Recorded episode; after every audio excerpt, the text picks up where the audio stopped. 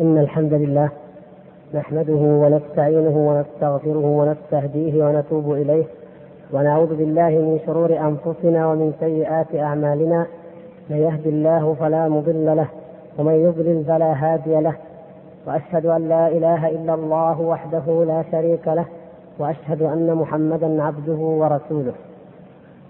أما بعد فنظرا لأننا تعرضنا في الدرس الماضي لموضوع مهم جدا وهو توحيد الألوهية.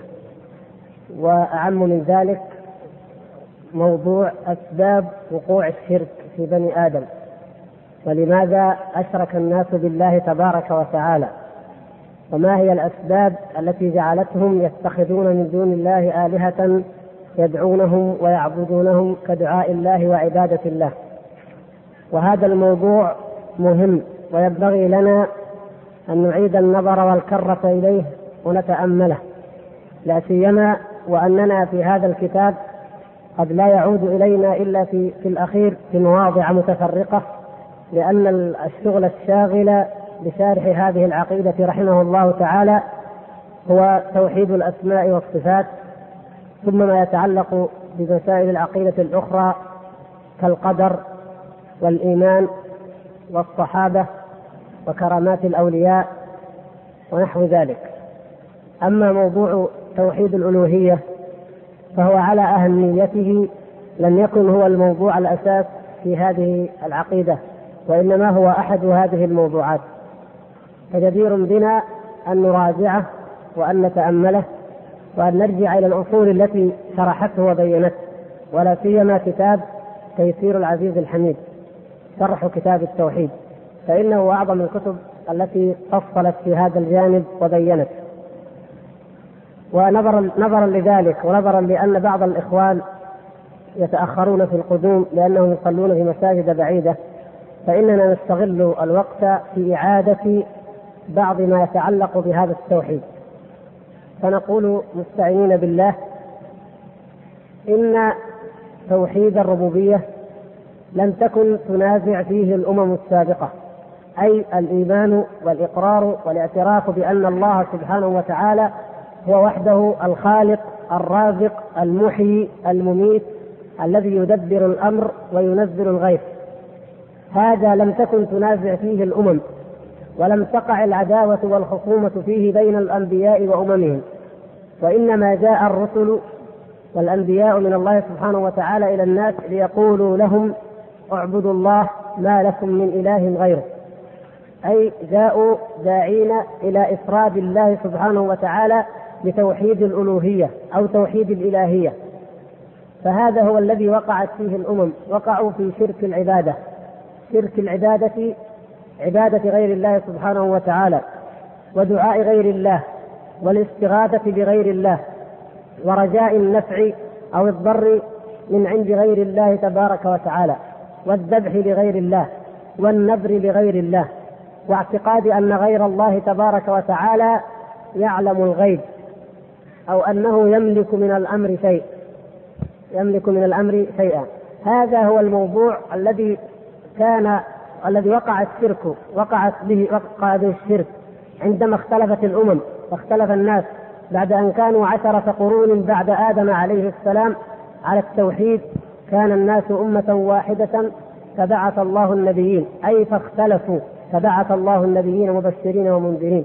فكانوا عشرة قرون على التوحيد حتى جاءتهم الشياطين فاجتالتهم عن دينهم وحولتهم وصرفتهم من التوحيد إلى الشرك.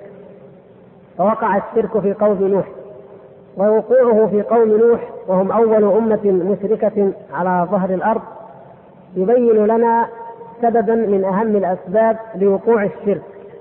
فإن الشرك في قوم نوح إنما وقع بسبب تعظيم الصالحين تعظيم الأولياء أو الصالحين أو المتقين أو العباد الذين يظن الناس فيهم الخير. فإذا عظم هؤلاء وقدسوا بغير ما أمر الله وبغير ما شرع الله سبحانه وتعالى فإن ذلك يكون ذريعة إلى الشرك ثم يؤدي في النهاية إلى الشرك. فإن هؤلاء الذين ذكرهم الله تبارك وتعالى من آلهتهم ودا وسواع ويغوث ويعوق ونسرا هؤلاء كانوا رجالا صالحين من قوم نوح كما في الحديث الذي رواه الإمام البخاري. فكانوا قوما صالحين من قوم نوح. فأراد الشيطان أن يضل قوم نوح. فقال لهم لو صورتم هؤلاء لو عملتم لهم التماثيل لتذكرتم عبادة هؤلاء لله. وتذكرتم قربهم من الله تبارك وتعالى فعبدتم الله سبحانه وتعالى مثل ما يعبده هؤلاء. لأن هؤلاء يذكرونكم بالله وبعبادة الله وبتقوى الله. هذا هكذا زين لهم الشيطان أول الأمر فوضعت وضعت التماثيل لهم ليتذكروا بها عبادة الله سبحانه وتعالى للتذكر فقط. ثم نسخ العلم تناسخ العلم. وتخلف الخلوف عادة الأمم هكذا. هكذا عادة الأمم تخلف خلوف وأجيال فتنسى الغرض الأساسي الذي من أجله أنشئت البدعة أو نصب التمثال. ينسى ذلك الغرض ويتخذ التمثال أو الصورة إلها معبودا من دون الله تبارك وتعالى. فحدث ذلك وعبدت هذه الآلهة من دون الله. بدل أن كانت تذكرهم بعبادة الله أصبحت أوثانا معبودة من دون الله. وهذا هو أحد أسباب وقوع الشرك في بني آدم. أي تعظيم غير الله وتقديس غير الله سبحانه وتعالى بما لم يشرعه الله سبحانه وتعالى. وقلنا إن هذا هو ما ذكره الله سبحانه وتعالى من العدل أو من التسوية التي قال الله تبارك وتعالى فيها الحمد لله الذي خلق السماوات والأرض وجعل الظلمات والنور ثم الذين كفروا بربهم يعدلون وقال في آية أخرى حكاية عن أهل النار قالوا تالله إن كنا لفي ضلال مبين إذ نسويكم برب العالمين فهم عدلوا برب العالمين غيره وسووا برب العالمين سبحانه وتعالى غيره في ماذا؟ في هذا الجانب في التعظيم والمحبة والتقديس لا في اعتقاد أن غير الله هو الذي يخلق أو يرزق أو يضر أو ينفع أو يحيي أو يميت أو يدبر الأمر أو ينزل الغيث بل هو من شرك المحبة والتعظيم والتقديس كما قال الله تبارك وتعالى ومن الناس من يتخذ من دون الله أندادا يحبونهم كحب الله والذين آمنوا أشد حبا لله. فهذا هو شرك المحبة والتعظيم وهو من أخطر وأعظم أبواب الشرك. هذا هذا الذي وقع في قوم نوح وهذا هو سببه. وقلنا بعد ذلك أو من لوازمه أن هؤلاء المشركين وإن كانوا يدعون هؤلاء الصالحين أو الأنبياء أو المقربين إنما كانوا يدعونه وقت الرخاء. أما في وقت الشدة فإنهم إذا ركبوا في الفلك وجاءتهم الريح من كل مكان وأحاط بهم الموت فإنهم كما قال الله تبارك وتعالى دعوا الله مخلصين له الدين. يدعون الله سبحانه وتعالى بإخلاص ويتضرعون إلى الله تبارك وتعالى وحده لا شريك له طالبين منه الغوث. وهذا بخلاف شرك المتأخرين فإنهم يدعون غير الله تبارك وتعالى في الرخاء وفي الشدة وهذا من أعظم البلاء. بل الذي وقع في هذه الأمة نسأل الله سبحانه وتعالى أن يرفعه عنها أن يرفع عنها الشرك وأن يرفع عنها الذل الذي وقع أنه يدعو يعتقدون أن لغير الله تبارك وتعالى تصرفا في الربوبية. المشركون الأولون كانوا يعتقدون أن آلهتهم إنما هي شفعاء وإنما تقربهم إلى الله زلفى. ولكن المشركين المتأخرين يعتقدون في آلهتهم وفي معبوداتهم أنها تخلق وترزق وتحيي وتميت. وهو ما لم يقع فيه أصحاب الشرك الأول. وهذا دليل على الانحطاط. فإن البشرية كلما تقدم بها الزمن كلما بعدت عن رسالات الأنبياء كلما ازدادت انحطاطا وشركا والعياذا بالله. وأعظم المصائب أن يقع هذا الشرك ممن ينتمي إلى أمة محمد صلى الله عليه وسلم. فيعتقد أن الأقطاب أو النجباء أو الأبدال أو الأولياء يملكون النفع والضر والخلق والرزق والتصرف في الكائنات. وكما يزعمون أن الله سبحانه وتعالى قد وكل أمر تصرف العالم إلى هؤلاء الأولياء وهم يتصرفون فيه كما يشاءون. ويقولون ذلك تلبيسا على الناس. حتى إذا قال أحدهم الله تعالى هو المتصرف في كل شيء قالوا نعم الله هو المتصرف في كل شيء ولكنه تعالى يعطي من يشاء فيتصرف في ملكه. وهذا من أبطل الباطل. لماذا؟ لأن الله سبحانه وتعالى إن أعطى أحدا أو أكرم أحدا من العباد أو من الأولياء أو من الصالحين فلن يعطي أحدا شيئا من خصائص الألوهية. يعطيه شيئا مما خلق سبحانه وتعالى. يتفضل عليه بما يشاء إلا خصائص الألوهية لأن هذه ألوهيته سبحانه وتعالى. وهذه التي من أجلها خلق السماوات والأرض. فالملائكة المقربون والأنبياء والمرسلون. ثم بعد ذلك عباد الله جميعا والخلق جميعا يعبدون الله سبحانه وتعالى ويتوجهون إليه تبارك وتعالى.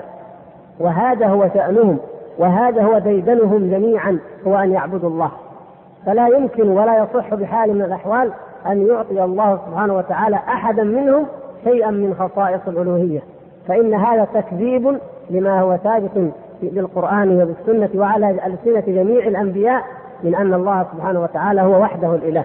فهذا تكذيب لرسالات الأنبياء جميعا وللقرآن خاصة. أن الله تعالى يمكن أن يعطي أحدا من البشر شيئا من خصائص الألوهية يعطيه ألوهيته سبحانه وتعالى هذا لا يمكن ابدا. وإن قالوا إن الله هو الذي يعطي هؤلاء الأولياء التصرف في الأكوان والقدرة على الخلق والرزق والإحياء والإماتة. فإن هذا من الباطل الذي ترده بديهة المسلم وفطرته لعلمه اليقيني لأن الله تعالى إنما بعث الأنبياء من قبل وبعث آخرهم محمد صلى الله عليه وسلم كما قال ولقد بعثنا في كل أمة رسولا أن اعبدوا الله واجتنبوا الطاغوت فكيف يجعل سبحانه وتعالى غيره إلها وطاغوتا يعبد من دونه بأن يعطيه خصيصة من خصائص الألوهية أو حقا من حقوق الألوهية؟ هذا ما لا يمكن أبدا. فكان هذا من أسباب وقوع الشرك. ومن أسباب وقوع الشرك تعظيم الكواكب أو القياس على الكواكب. كما قلنا إن الحرانيين الصابئين قوم إبراهيم هؤلاء القوم كانوا يعتقدون هم الأمم قبلهم من الكنعانيين والبابليين والأشوريين وكثير من الأمم البائدة. كانوا يعتقدون أن للأفلاك وللكواكب تأثيرات وتدبيرات في العوالم السفلية في العالم الأرضي. ومن أجل ذلك بنوا لها الهياكل. وكانوا يعتقدون ذلك فيها ثم جعلوا لها صوروا على مثال تلك الأصنام على مثال تلك الكواكب صوروا الأصنام ونحتوا الأصنام وأخذوا يعبدون هذه الأصنام من دون الله تبارك وتعالى بسبب هذا الاعتقاد. وذكرنا أو ذكر الشارح رحمه الله تعالى الأحاديث الصحيحة في النهي عن عبادة القبور وعن اتخاذ القبور مساجد وهي أحاديث كثيرة صحيحة. ولكن هنا إشكال يرد ونحب أن نفصل فيه حتى آه، تزول الشبهة. لا سيما وأن بعض الإخوان جزاهم الله خير قد سألوا عنه في مرة ماضية ولم نتمكن من الإجابة عليه. وهي قول النبي صلى الله عليه وسلم. النبي صلى الله عليه وسلم آه، روى الإمام مالك في الموطأ عنه أنه قال اللهم لا تجعل قبري وثنا يعبد. اشتد غضب الله على قوم اتخذوا قبور أنبيائهم مساجد. فجاءت شبهة أوردها بعض دعاة الشرك قديما وحديثا شبهة من شبهات المشركين. يقولون إن الرسول صلى الله عليه وسلم مجاب الدعوة دعاؤه مستجاب أي شيء يدعوه الرسول صلى الله عليه وسلم فإن الله سبحانه وتعالى يستجيب له. وهو في هذا الحديث قد دعا الله ألا يجعل قبره وثنا يعبد. وهو مجاب الدعوة إذا فلن يعبد قبره صلى الله عليه وسلم. فمهما عبدنا ومهما دعينا القبر ومهما استغثنا ومهما طفنا فهذه ليست بعبادة. يقولون هكذا. يقولون مهما فعلنا هذه ليست بعبادة. لأن الرسول صلى الله عليه وسلم قد دعا الله أن لا يعبد قبره وأن لا يتخذ قبره وثنا من دون الله. وهذه الشبهة من أعظم شبهاتهم كما يظنون ولكنها إذا عرضت على الدليل العلمي الصحيح تزول بإذن الله سبحانه وتعالى وتنكشف.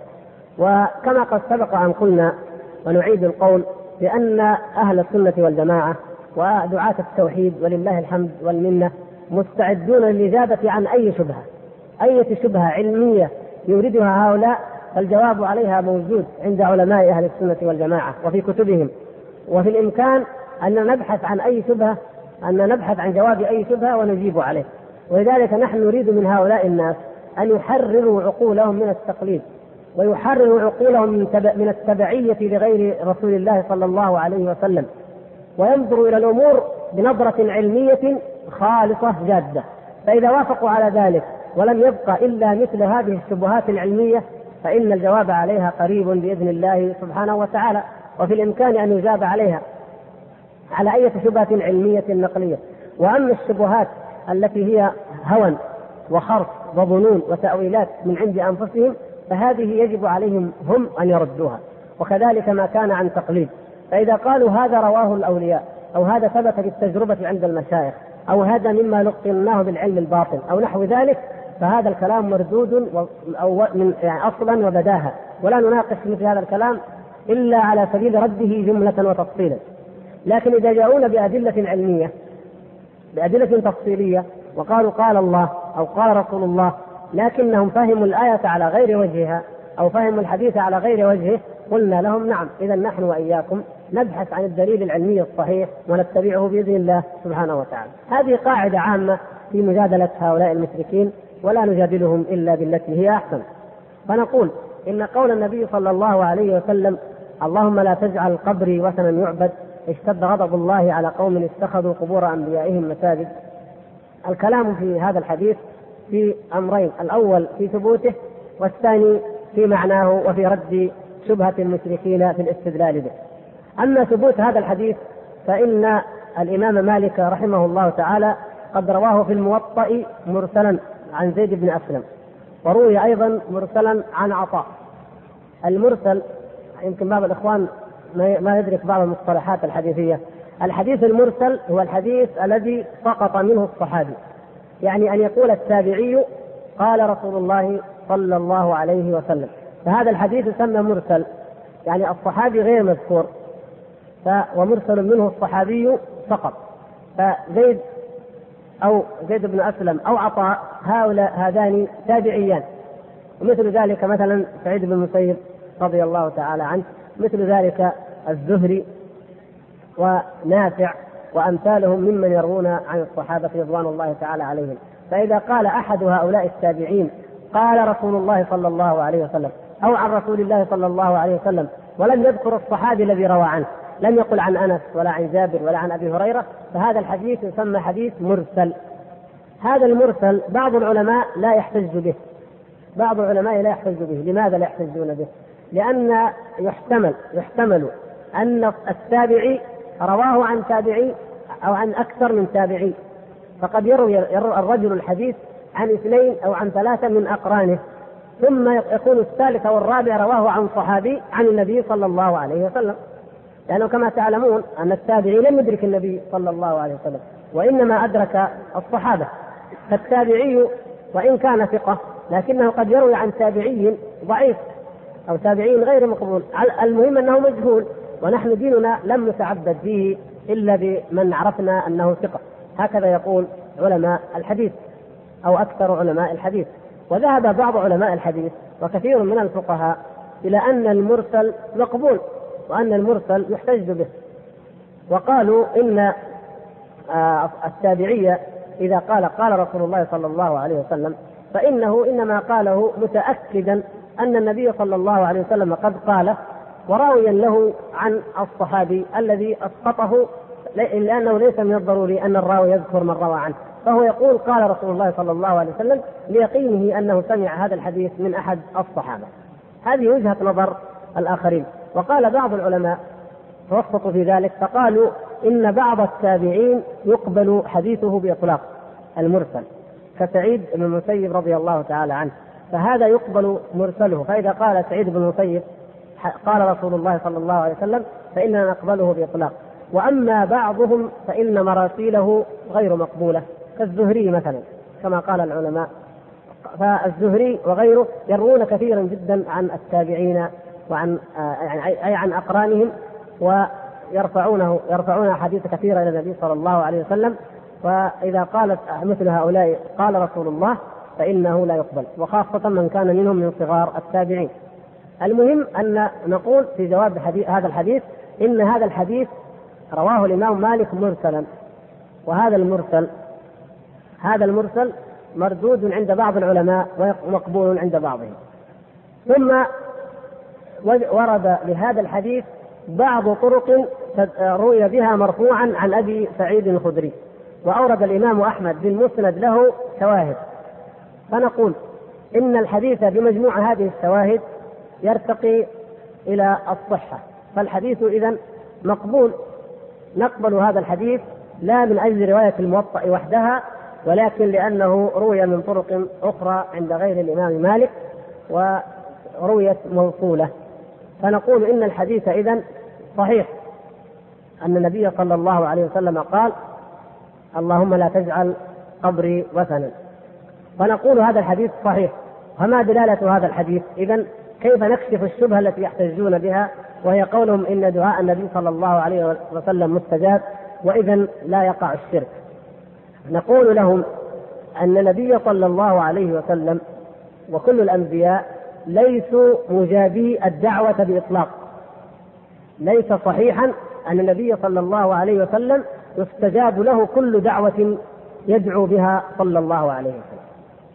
وهذا لا غرابة فيه بل وردت وصحت عن النبي صلى الله عليه وسلم أحاديث لم يستجب فيها دعاء النبي صلى الله عليه وسلم لماذا؟ لأن الله سبحانه وتعالى له حكم عظيمة لا يدركها بشر وإن كان نبيا له حكم عظيمة لا يدركها البشر حتى الأنبياء وهو تبارك وتعالى قد قدر أقدارا وقد كتب في اللوح المحفوظ أقدارا وأمورا مما تجري مما تقتضيها حكمته. فتقع هذه الأمور وتجري في الكون ولا يحيط الأنبياء ولا غيرهم بها علما.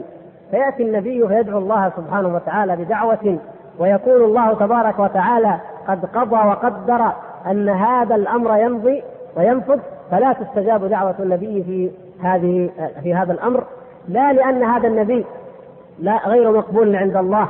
فإن الأنبياء جميعا مقبولون عند الله سبحانه وتعالى ولا سيما رسول الله صلى الله عليه وسلم الذي هو أفضلهم صلى الله عليه وسلم وهو سيد البشر يوم القيامة سيد ولد آدم يوم القيامة.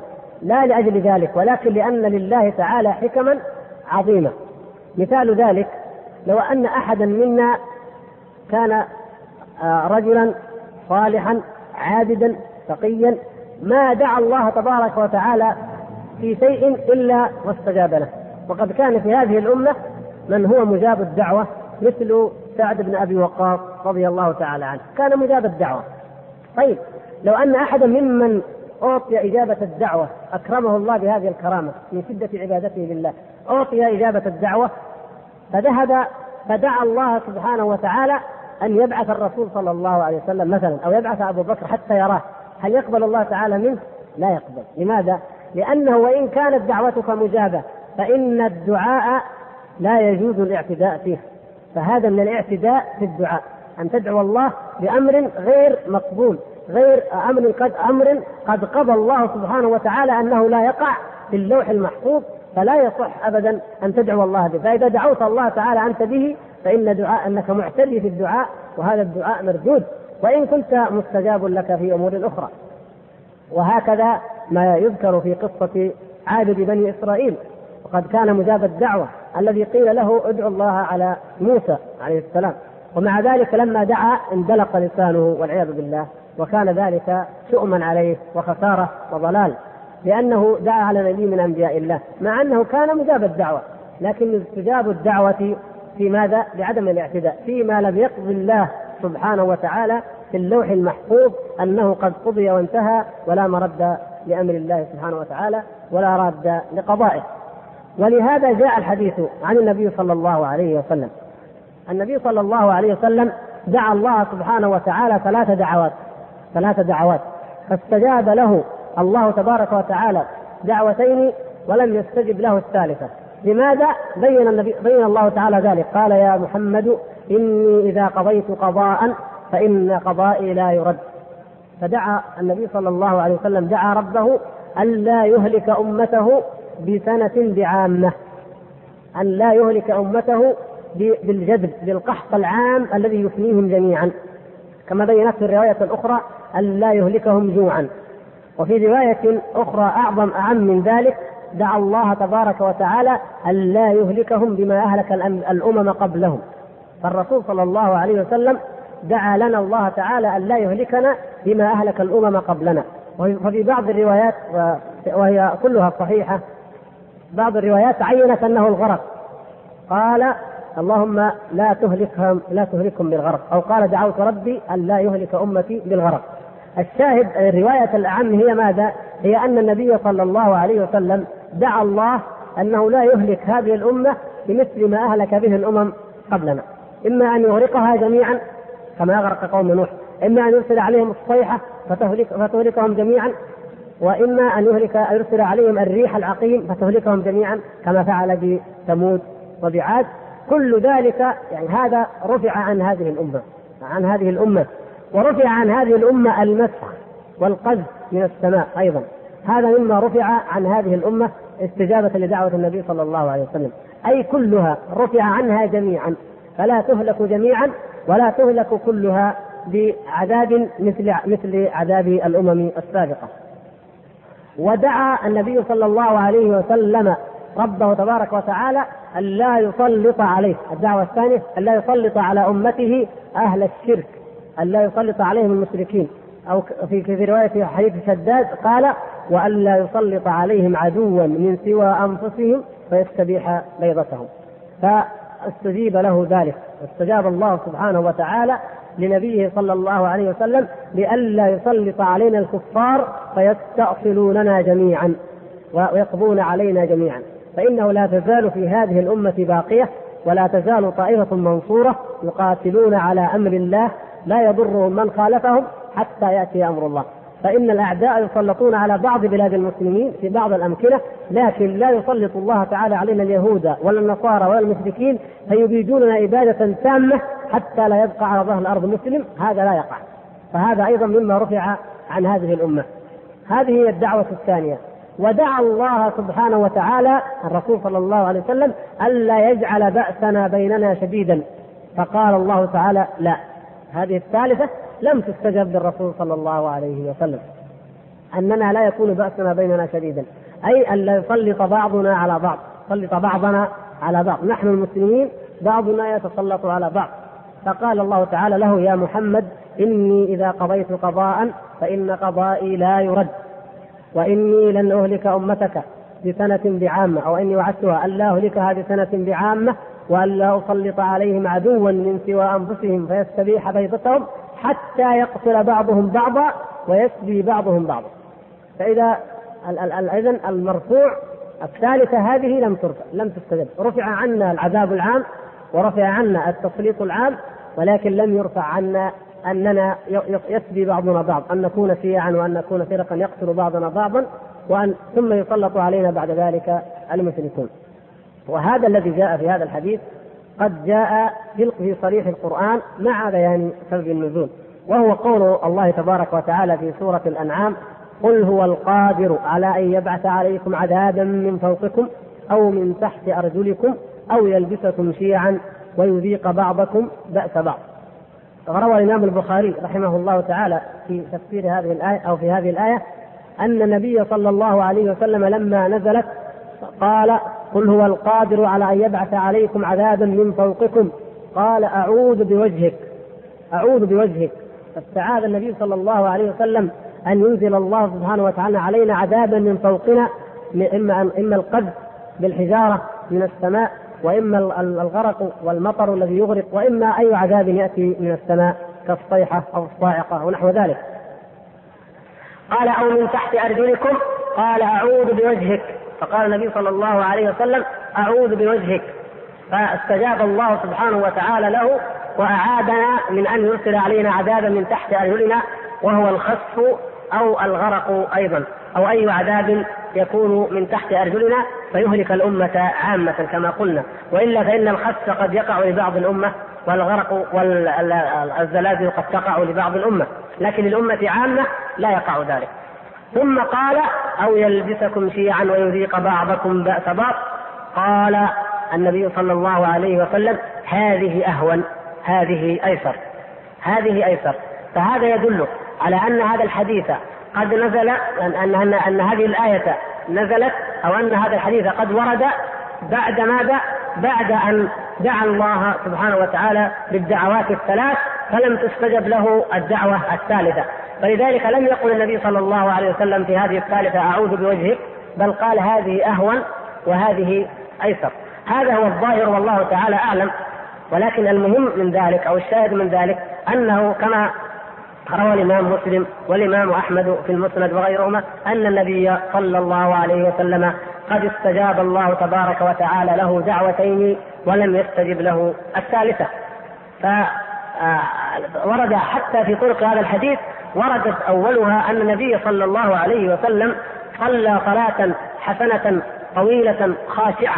فقال له الصحابي في بعض الروايات معاذ وفي بعضها خباب قال يا رسول الله إن إنك صليت صلاة ما رأيتك صليت مثلها من قبل. قال نعم إنها صلاة رغب ورهب. صلاة رغب ورهب. النبي صلى الله عليه وسلم صلى هذه الصلاة ليتضرع إلى الله سبحانه وتعالى ليتضرع إليه ويدعوه بأمر عظيم. بأمر مهم عظيم جدا. فقال إني صليت هذه الصلاة وإني دعوت ربي ثلاثا. سألت ربي ثلاثا. فأعطاني اثنتين ومنعني الثالثة إذا نقول ليس كل ما دعا به النبي صلى الله عليه وسلم مستجاب لأنه دعا في هذا الحديث ثلاثا فأعطي اثنتين ولم يعط الثالثة هذا دليل الدليل الآخر وهو أيضا في صحيح ورواه البخاري وغيره والإمام أحمد أن النبي صلى الله عليه وسلم كان يقنط بعد الركوع إذا قال سمع الله لمن حمده ربنا ولك الحمد يقنط يدعو على بعض المشركين. وكان يقول اللهم لعن فلانا ولعن فلانا ولعن فلانا. وممن ذكر بالتعيين بالاسم في هذا في هذا الحديث كما في رواية المسند الحارث بن هشام وسهيل بن عمرو وصفوان بن أمية. دعا النبي صلى الله عليه وسلم على هؤلاء ولعنهم وقنت عليهم. وقنت على قبائل من العرب باعيانها فقنت على رعل وذكوان وعصية. قنت عليهم أيضا صلى الله عليه وسلم ودعا الله سبحانه وتعالى عليهم. فهل استجاب الله تبارك وتعالى له في ذلك؟ الجواب لا. أنزل الله تبارك وتعالى على النبي صلى الله عليه وسلم ليس لك من الأمر شيء. لما قنت على هؤلاء أنزل الله تبارك وتعالى عليه ليس لك من الأمر شيء أو يتوب عليهم أو يعذبهم فإنهم ظالمون. ليس لك من الأمر شيء. إنما عليك البلاغ وعليك البيان وعليك الدعوة. أما إهلاك هؤلاء فإنه إلى الله سبحانه وتعالى. فإن شاء فإنه يتوب عليهم سبحانه وتعالى. وإن شاء عذبهم فالأمر إليه تبارك وتعالى وحده. ولم فلما نزلت هذه الآية لم يعد النبي صلى الله عليه وسلم بعدها إلى القنوت على هؤلاء. ولما كان عام الفتح أسلم سهيل بن عمرو وأسلم صفوان بن أمية وأسلم كذلك الحارث بن هشام كما أن القبائل الأخرى قد أسلمت ومنها رعل وذكوان رعل ذكوان وعطية. وكذلك دعا النبي صلى الله عليه وسلم على مضر وقد سبق معنا حديث وفد عبد القيس لما جاءوا إلى النبي صلى الله عليه وسلم. هؤلاء وفد عبد القيس قبيلة من العرب نائية في جهة البحرين التي تسمى اليوم بالأحساء. هنالك في الشرق ولكنهم اهتدوا وآمنوا برسول الله صلى الله عليه وسلم. يقول ابن عباس رضي الله تعالى عنه أول جمعة أقيمت بعد المدينة عند بني عبد القيس. يعني أول جمعتين في الإسلام كانت الجمعة الأولى في المدينة في عهد النبي صلى الله عليه وسلم وكان الرسول صلى الله عليه وسلم هو الذي أقامها. والجمعة الأخرى أقيمت في ماذا؟ في بني عبد القيس هنالك. فكانوا من أول قبائل العرب إيمانا واستجابة للنبي صلى الله عليه وسلم. ولذلك قالوا كما في الحديث الذي في البخاري ومسلم قالوا إنا لا نستطيع أن نأتيك إلا في الشهر الحرام في الشهر الحرام فقط. لماذا؟ قالوا لأن بيننا وبينك هذا الحي من مضر من كفار مضر. كفار مضر كانوا في آه، بني تميم ومن ما حولهم كانوا في وسط نجد فكانوا يحولون بين هؤلاء القوم وبين المجيء إلى المدينة إلا في الشهر الحرام، فإذا جاء الشهر الحرام وامتنع العرب عن القتل جاءوا إلى رسول الله صلى الله عليه وسلم، فكان كفار مضر من أشد الكفار على رسول الله صلى الله عليه وسلم، فدعا النبي صلى الله عليه وسلم عليهم وقال اللهم اجعلها علي اللهم اشدد وطأتك على مضر. اللهم اشدد وطأتك على مضر واجعلها عليهم سنينا كسني يوسف. أي أهلكهم بالجدب فتأخذهم يأخذهم القحط كما أخذ قوم يوسف عليه السلام لما بقوا سبع سنوات عجاف ومع ذلك نقول إن لم يستجب هذا الدعاء بل أسلمت مضر أسلمت مضر بعد ذلك ودخلت في الإسلام وإن ارتد منهم بعد ذلك من ارتد فإنهم قد دخلوا في الإسلام وقد اهتدوا وأصبحوا من المؤمنين. إذا نقول إن قول هؤلاء المشركين أو دعاة الشرك أو أصحاب الشبهات الشركية إن الرسول صلى الله عليه وسلم قد قال اللهم لا تجعل قبري وثنا يعبد ودعاءه مستجاب صلى الله عليه وسلم. فإذا نحن مهما عبدنا ومهما فعلنا ومهما أشركنا حول القبر ومهما طفنا به أو استغاثنا به أو شددنا الرحل إليه فهذا ليس شركا ولا يسمى شركا لأن الرسول صلى الله عليه وسلم دعا الله لا يجعله وثن وهذه ليست من الوثنية في شيء. نقول لهم هذا القول مردود بهذا مردود لأن النبي صلى الله عليه وسلم قد دعا بدعوات ولم يستجب له فيها.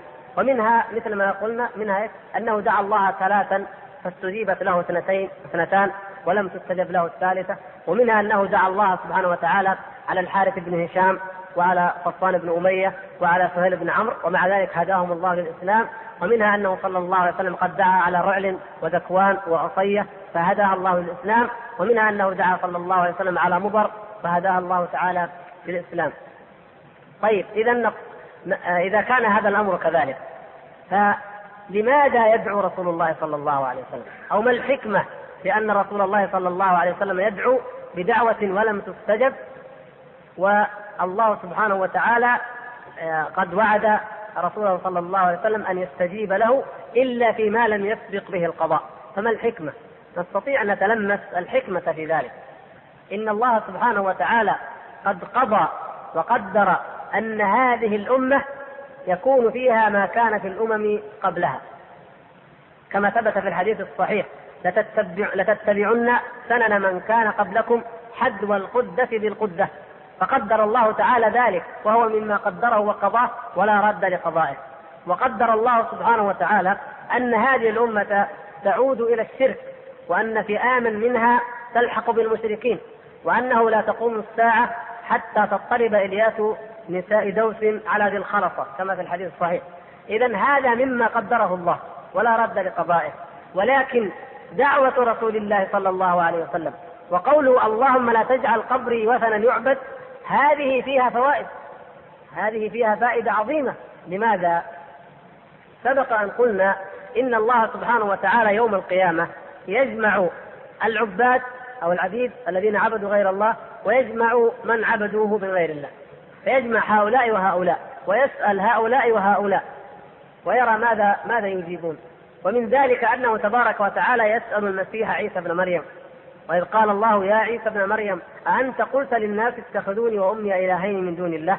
الله تبارك وتعالى يسأله يسأل المرسلين يسأل الأولياء هل أنتم رضيتم أن أعبد من دون الله؟ هل أنتم دعوتم الناس إلى أن يعبدوكم من دون الله؟ ويسأل الملائكة سبحانه وتعالى أيضا وماذا يكون الجواب؟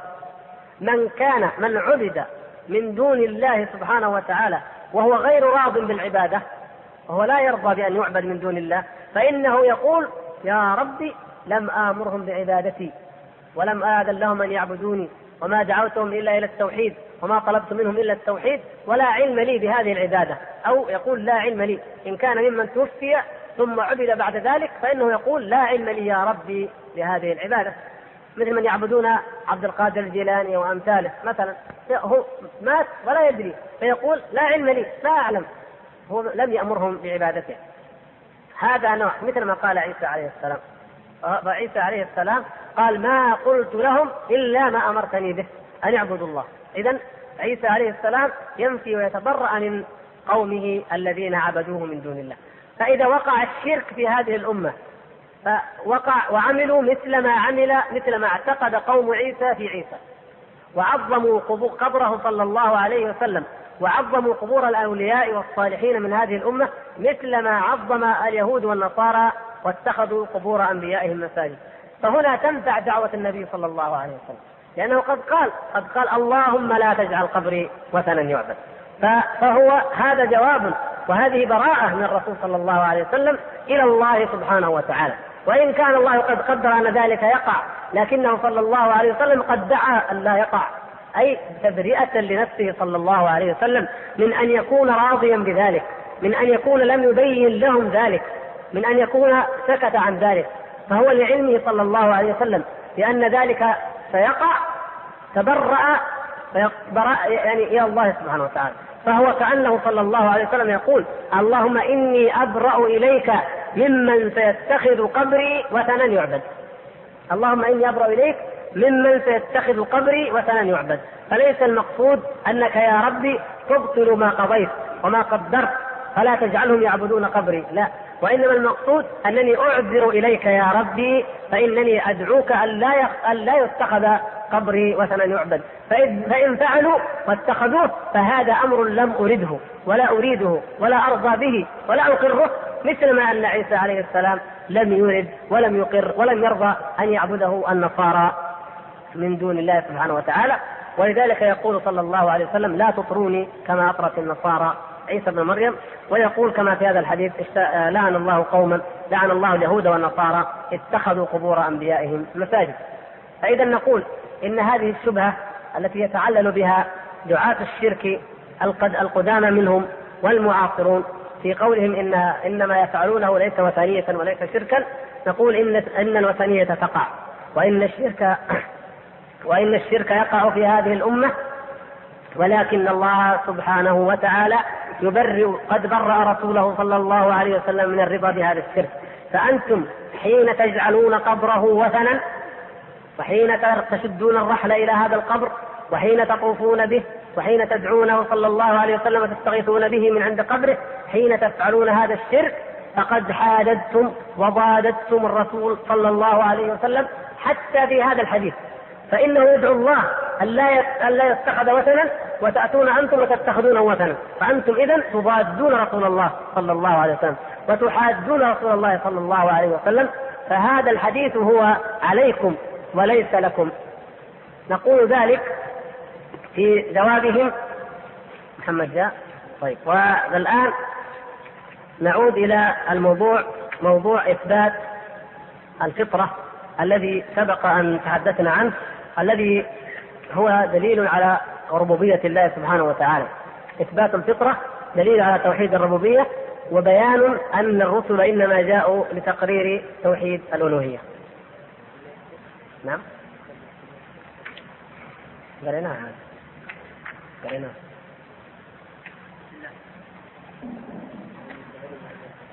كل طيب. طيب. الله وقال تعالى لله يحكمها السماوات والارض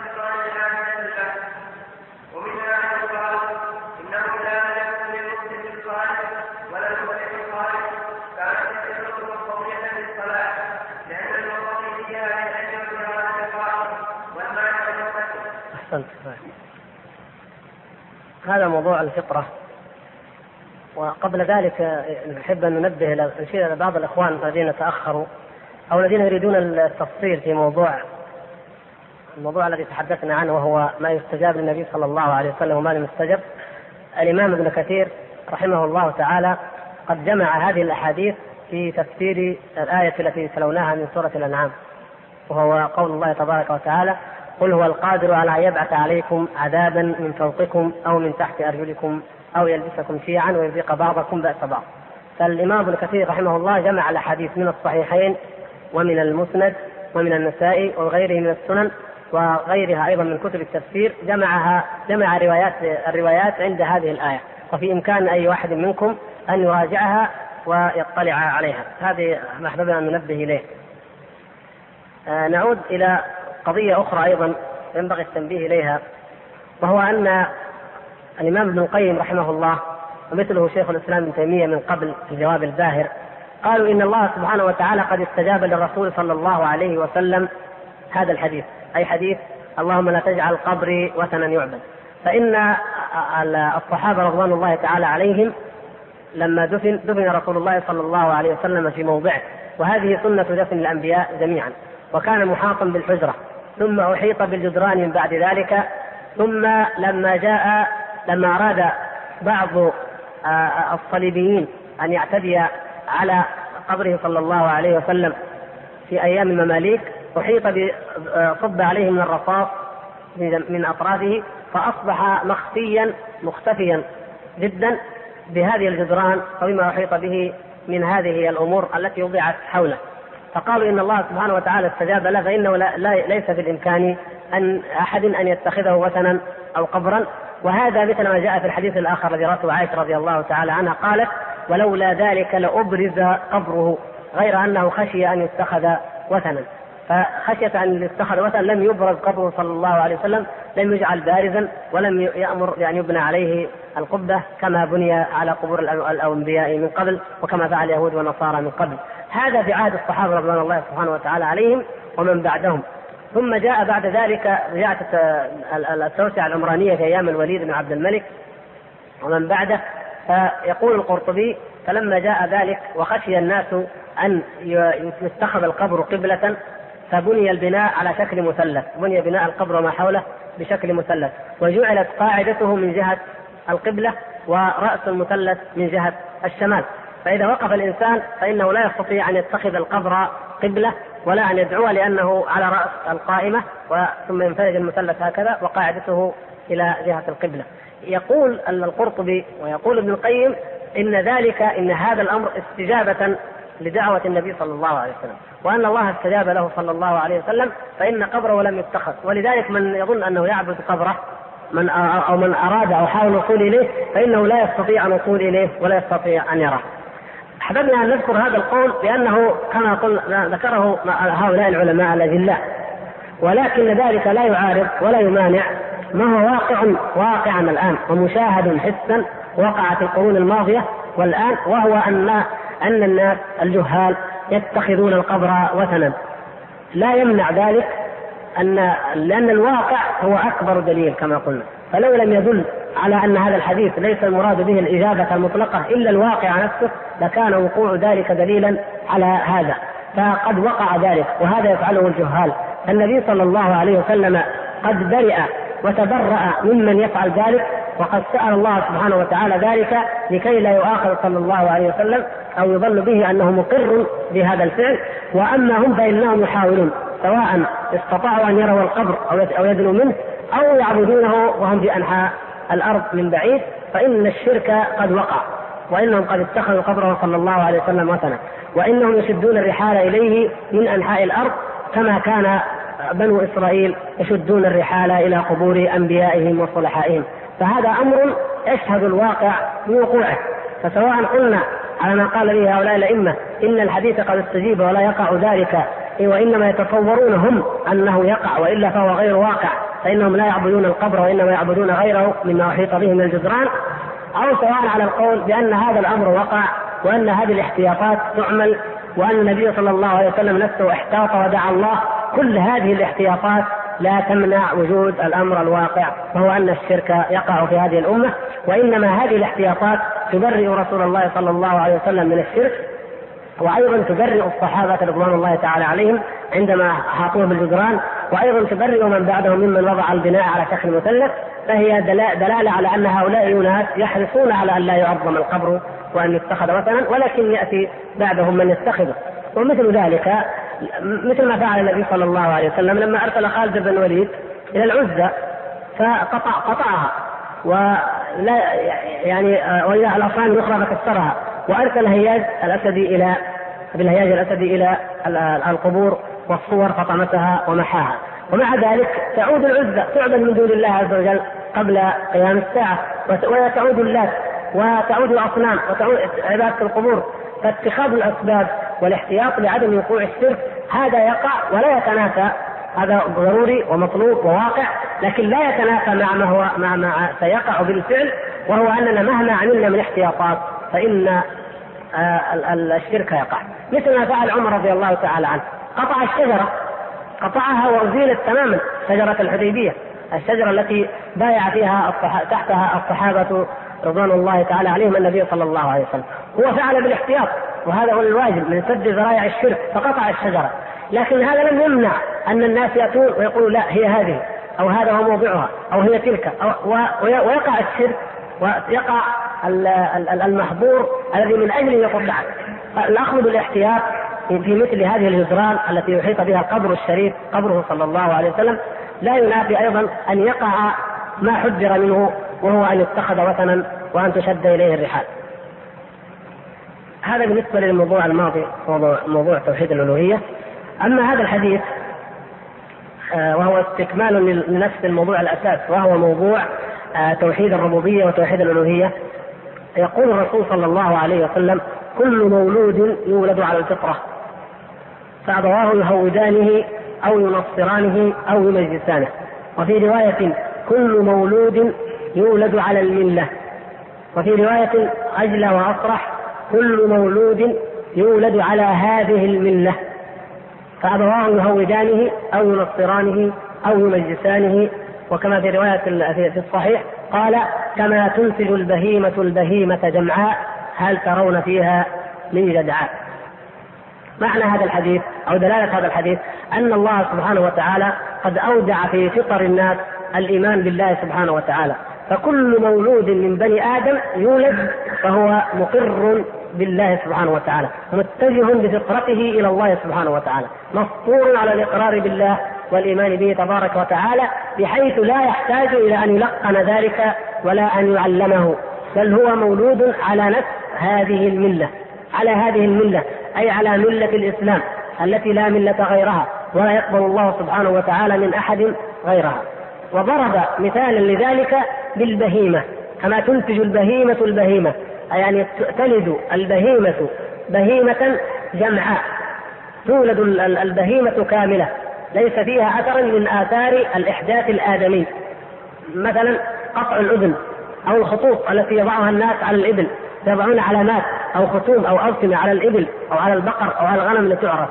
هل ولدت بهيمة وعليها هذه العلامات والتشريطات والتشريطات؟ لا. بل تنتج البهيمة البهيمة جمعاء. ليس فيها جدعاء ولا معلمة ولا مشروطة وإنما من الذي يجزعها؟ الناس. الذي يجزعها هو صاحبها. وإلا فهي تولد سليمة. فكذلك الإنسان يولد على التوحيد سليما نقيا على التوحيد حتى يهود أو ينصر أو يمجد فتجزع هذه الفطرة وتقطع وتوضع عليه علامة معينة. هذه العلامة قد تكون نصرانية قد تكون يهودية قد تكون مجوسية أي علامة. لكن إن لم يوضع علامة فماذا؟ فهو الإسلام. فهو الإسلام فهو يولد على هذه الملة فهو مولود على هذا الدين. ويقول آه ولا يقال إن معناه يولد ساذجا لا يعرف توحيدا ولا شركا. من الذي قال هذا القول؟ المعتزلة. بعض المعتزلة ردوا هذا الحديث بقولهم إنه يولد على الفطرة أي يولد ساذجا لا يعرف شركا ولا توحيدا خالي الذهن يولد خالي الذهن لا يعرف شركا ولا توحيدا ثم أبواه يهودانه أو ينصرانه طيب فكيف يكون؟ طيب لم يذكر النبي صلى الله عليه وسلم الإسلام في الحديث لم يقل ولد سليمانه فإذا لم إذا إذا كان يولد لا يعرف شركا ولا توحيدا فمن أين يأتي إليه التوحيد؟ من أين يأتي إليه الإسلام؟ فهؤلاء المعتزلة محادون ومضادون للحديث وإنما أولوه بهذا التأويل ليبنوا أو ليؤسسوا قواعدهم التي وضعوها وتركوا آه، الوحي الذي أنزله الله سبحانه وتعالى في المولود. وهذه القاعدة قد سبق أن قلناها قواعد المتكلمين من المعتزلة وغيرهم وهي قولهم إن التقليد ليس إيمانا. يقولون إن التقليد ليس إيمانا. والمراد بالتقليد ما هو؟ قالوا إن ال ال اليهود يولد أبناؤهم يهودا والنصارى يولد أبناؤهم على دينهم أيضا والمجوس كذلك فكل واحد يولد فيتبع ويقلد آباءه ويقلد بيئته ويقلد مجتمعه. فكذلك المسلمون أيضا يولدون مقلدين لكن قالوا هذا الكلام لما قاله الفلاسفة لهم وألزموهم به قالوا لهم إذا أنتم دينكم مثل بقية الأديان. قال المعتزلة لا والمتكلمون عموما قالوا لا ديننا ليس مثل هذه الأديان. لماذا؟ قالوا لأننا نحن فعلا المولود يولد ويقلد لكن نحن ديننا لا تقليد فيه. الإيمان عندنا لا اعتبار لإيمان المقلد بل يجب على كل إنسان أن ينظر وأن يفكر وأن يتأمل ثم يهتدي بعد ذلك إلى الإيمان. فجاءهم ووضعوا هذا في ديننا نحن.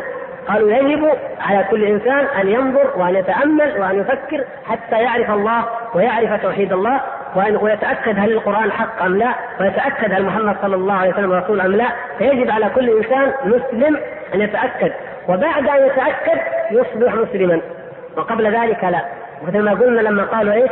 قالوا طيب لو مات الإنسان وهو في أثناء مرحلة التفكير والنظر إيش يكون حكمه؟ يكون مسلم ولا ما يكون مسلم؟ وهكذا دار دار الخلاف بينهم نظرا لهذا، نظرا لأنهم بنوا على هذا الأصل الباطل الفاسد. فقال المعتزلة هذا الحديث لا يدل على أن الإنسان يولد على الفطرة وإنما معناه أنه يولد ساذجا خاليا يعني كالورقة البيضاء ليس فيها شيء لكن قد يكتب فيها الإيمان والإسلام وقد يكتب فيها النصرانية قد يكتب فيها اليهودية والنبي صلى الله عليه وسلم يكذبهم بنص الحديث الذي قال يولد على الرواية التي قالت يولد كل مولود يولد على الملة. أو على هذه الملة على هذه الملة أي يولد متدينا بهذا الدين. فهذا فهذا صريح بأن المولود لا يولد ساردا لا يعرف شركا ولا توحيدا بل يولد على التوحيد الذي أخذ الله سبحانه وتعالى ميثاقه علينا في الفطرة. وإذ أخذ ربك من بني آدم من ظهورهم ذريتهم وأشهدهم على أنفسهم ألست بربكم؟ قالوا بلى. ولذلك لما لما يدخل أهل النار الله سبحانه وتعالى ميثاقه علينا في الفطرة وإذ أخذ ربك من بني آدم من ظهورهم ذريتهم وأشهدهم على أنفسهم ألست بربكم؟ قالوا بلى. ولذلك لما لما يدخل أهل النار النار يوم القيامة فيقول الله سبحانه وتعالى كما في الحديث الصحيح فيقال لأهل النار أو لبعض أهل النار يا ابن آدم لو أن لك ملك الأرض جميعا أتفتدي به من عذاب النار؟ فيقول نعم يا رب والله لو كان لي ملك الأرض لافتديت به من هذا العذاب الذي أنا فيه والعياذ بالله عذاب جهنم. فيقول الله سبحانه وتعالى قد طلبت منك ما هو أهون من ذلك قد أخذت عليك العهد وأنت في صلب أبيك ألا تشرك بي شيئا. الشاهد هو قوله صلى الله عليه وسلم في هذا الحديث الصحيح قوله في صلب أبيك. فإن هذا يدل على أن الميثاق الذي أخذه الله سبحانه وتعالى على بني آدم إذا أخذ من ظهورهم ذريتهم أنه ميثاق حقيقي وأنه عهد حقيقي أخذه الله تعالى عليهم في الأصلاب ثم بعد ذلك يقرون به. وتبقى في فطرهم والميثاق الفطري هذا سيأتي إن شاء الله موضوعه في موضوعات ثانية. لكن الشاهد منه أن هذا الميثاق الذي أخذه الله سبحانه وتعالى في عالم الذر أيضا ولد به الإنسان في عالم الوجود في العالم الحقيقي الذي نعيشه الآن فكل مولود يولد على الفطرة. ومن أراد التوسع في موضوع الفطرة والرد على أقوال المعتزله هؤلاء فليراجع كتاب شيخ الإسلام ابن تيمية درء تعارض العقل والنقل فإنه الجزء الثاني منه والتاسع كلها امتداد وشرح لهذا الحديث وبيان لأدلة لكلام المعتزلة والمتكلمين والفلاسفة وإبطال لهم ونقل لكلام العلماء في معنى ذلك ومنهم الإمام مالك ومنهم أبو عمر بن عبد البر وأمثالهم. فالشاهد انه أن هذا هذا هو المعنى الحقيقي للحديث فلا يقال إن معناه انه يولد ساذجا. وذكر حديثا آخر سبق في المرة الماضية حديث عياض بن حمار رضي الله تعالى عنه وهو قول خلقت عبادي حنفاء فاجتالتهم الشياطين وحرمت عليهم ما لم أحل لهم. فإن هذا دليل على أن الله سبحانه وتعالى قد خلق البشرية في الأصل على التوحيد وفطرهم على الإيمان ثم أشركوا ثم وقع الشرك. وكذلك كل واحد من آحاد بني آدم فإنه يولد على التوحيد حتى تجتاحه وتجتاله شياطين الإنس أو شياطين الجن فيصرفونه ويحولونه من التوحيد من الشرك من التوحيد إلى الشرك ومن الفطرة التي هي دين الله سبحانه وتعالى. كما قال تعالى فأقم وجهك للدين حنيفا فطرة الله التي فطر الناس عليها لا تبديل لخلق الله. ذلك الدين القيم ولكن أكثر الناس لا يعلمون. فهذا دين الإسلام هو دين الفطرة وهو الدين القيم. وإن اختلفت الشرائع. فإن الله سبحانه وتعالى جعلنا على ملة إبراهيم وأمرنا ثم أوحينا إليك أن اتبع ملة إبراهيم حنيفا.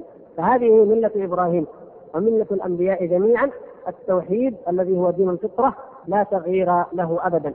ولكن الشرائع والتعبدات تختلف من دين إلى دين. ثم يقول وهذا الذي أخبر به صلى الله عليه وسلم هو الذي تشهد الأدلة العقلية بصدقه الحقيقة هذه الصفحة الأدلة العقلية التي ذكرها فيها صعوبة ولا يستطيع أن يعني كل إنسان أن يفهمها إلا أن أن تؤخذ كلمة كلمة ومع ذلك فائدتها النهائية واضحة وهي ما سبق أن قلنا من الحديث. ونحب أن ننبه بهذه المناسبة وحتى لا يتخوف بعض الإخوان من بعض موضوعات تأتينا أيضا في ما سيأتي في شرح هذه العقيدة أن نقول إننا إن شاء الله تعالى سوف نقتصر على الأمور التي يكون إيضاحها أولا الأمور النقلية التي جاءت في الآيات والأحاديث والشيء الثاني الأمور العقلية التي تكون واضحة وجلية. أما القضايا الكلامية التي فيها تعقيدات أو التي فيها بحوث متعمقة جدا نضيع من أجلها ساعات وراء ساعات. وقد يكون في الحاضرين من لا يستطيع أن يفهم هذه المصطلحات ولا يدركها فهذه إن شاء الله سوف نضرب عنها سطحا. ومن أراد من الإخوة خاصة أن يفهم مثل هذه الفقرات فإن شاء الله يكون تفهيمه إياها في غير هذا الدرس العام. لأن هذه الموضوعات معقدة ويحتاج الإنسان وبعضها معقد جدا ويحتاج تحتاج أنك تفصل تبين كل كلمة وكل مصطلح فتضيع الفائدة العامة على الجميع. وهذا الأمر ليس يعني بدعا من عندنا بل أنه حتى في الجامعات كما تعلمون أن هذا الكتاب مقرر في كليات المملكة تقريبا جميعا كليات الشريعة أو الدعوة هناك مواضع تحدث من المنهج إذا كانت في مثل هذه الأمور حتى إذا وصل الإنسان للمستوى الرابع مثلا واستطاع أن يفهم المصطلحات فإنه يستطيع أن يفهمها. نقول إن هذا الموضع هذه التفصيلات ليست صعبة جدا لكن أحببنا أن ننبه على ما بعدها وإلا في, في, في الإمكان أن تفهم ونحن نوضحها جميعا هذه الوجوه التي ذكرها ومنها ومنها نوضحها إن شاء الله بوجه واحد إذا فهم تفهم جميعا بإذن الله. فنقول الإنسان كل إنسان هو عنده إرادة وعنده إحساس حساس مريد كما قال النبي صلى الله عليه وسلم أصدق الأسماء ماذا؟ حارث وهمام حارث وهمام لأن كل إنسان من البشر هو حارث وهمام مؤمنا كافرا غبيا ذكيا أيا كان ما دام هو إنسان فهو حارس وهمام يعني تأتي ارادات واعتقادات تصورات ويأتي ويقوم بماذا؟ بأعمال يعملها بناء على هذه الارادات وهذه الإحساسات. هذه موجودة عند كل إنسان. والله سبحانه وتعالى قد فطر كل إنسان أن إرادته وهمه وحرثه يكون فيما ينفعه لا فيما يضره. فأنت عندما تعمل أي إنسان عندما يعمل أي عمل إنما يجتهد في عمل ماذا؟ في عمل ما يضر ما ينفعه. وإن كان قد يكون ضارا هذا شيء آخر. الكافر يجتهد في عبادة الأصنام مثلا. النصارى يجتهدون في نشر دينهم وهو باطل مثلا. هذا شيء آخر. المهم أنه حسب ما يعتقد هو ويرى أنه نافع يكون اجتهاده ويكون حرصه ويكون عمله. أليس كذلك؟ إذا هذه حقيقة واضحة.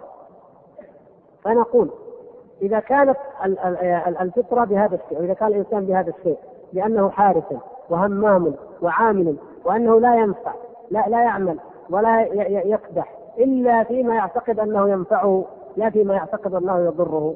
فالمشاهد والمحسوس الآن عند الناس جميعا أنهم جميعا يتجهون إلى الله سبحانه وتعالى. أن كل كل البشر الذين يولدون يولدون وهم يريدون أن يتبعوا دينا ما يتجهون إلى رب ما. كما سبق أن بينا شبهة من يقول من الشيوعيين من قد يقول إن الشيوعيين لا يتجهون إلى إله، لا الشيوعي قبل أن يلقى مبادئ الحزب وقبل أن يعرف أن مصلحته الدنيوية هي في هذا اتباع هذا الحزب هو أيضا متجه إلى الإله بأي شكل من الأشكال. لا يوجد على الإطلاق في أي عصر من العصور في أي أمة من الأمم في أي مجتمع من المجتمعات لا يوجد ابدا مجتمع بلا دين ابدا. حق أو باطل هذا شيء آخر. المهم أن هناك اتجاه إلى أن يكون هناك دين. في كل مجتمع محاولة دين موجود واتجاه اتجاه إلى أن يكون هناك إلها معبودا كما قد قلنا إن أكبر الملاحدة من أمثال البير كامو الذي هو من المدرسة العدميه كما يسمونها الذي مدرسة فلسفية أوروبية أنه قال إن مشكلة الإنسان المعاصر تتلخص في كلمة واحدة وهي البحث عن الإله. البحث عن الإله، هو لا يدري ماذا يعبد فيتجه يبحث عن ماذا؟ عن إله. فنقول اذا كل إنسان كل مجتمع كل أمة فطرت تتجه وتبحث عن إله وتبحث عن دين. فهذا دليل على وجود ماذا؟ على وجود الفطرة وعلى أن هذه الفطرة هي تتجه إلى الله سبحانه وتعالى لكن قد تضل وقد تصيب ونضرب بذلك أمثلة واقعية أو حسية من واقع الحيوان نفسه. الحيوان إذا رأى النار ابتعد عنها. ولا يمكن أن يأتي حيوان ويمشي ويتجه ويدخل في النار. إلا إذا وقع الخطأ. مثل ماذا؟ مثل الفراشة.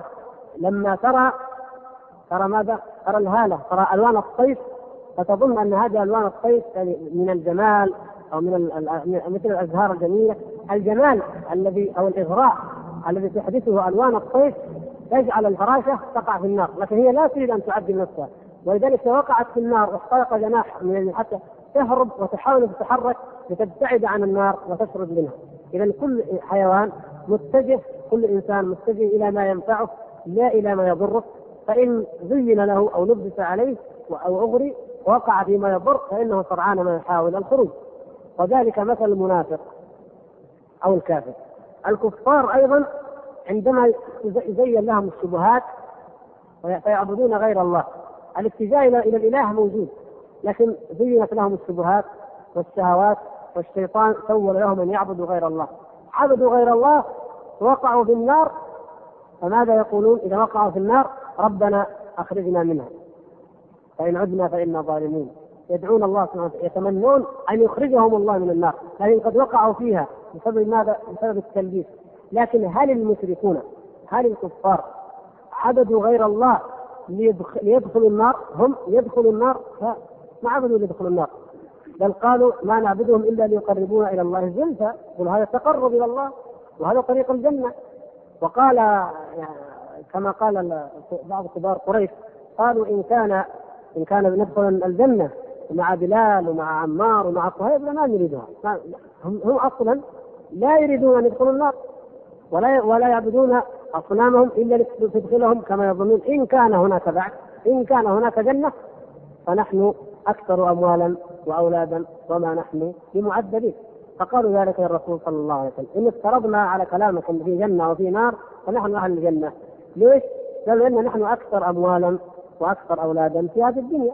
وقالوا مرات أخرى قالوا نحن الذين بنينا البيت ونحن الذين نعظم الحرم ونحن الذين نقتل الحجاج فإن كان هناك من جزاء ومن عمل يحاسب عليه الإنسان فجزاؤنا الجنة ونحن من أهل الجنة وليس أنت وهكذا.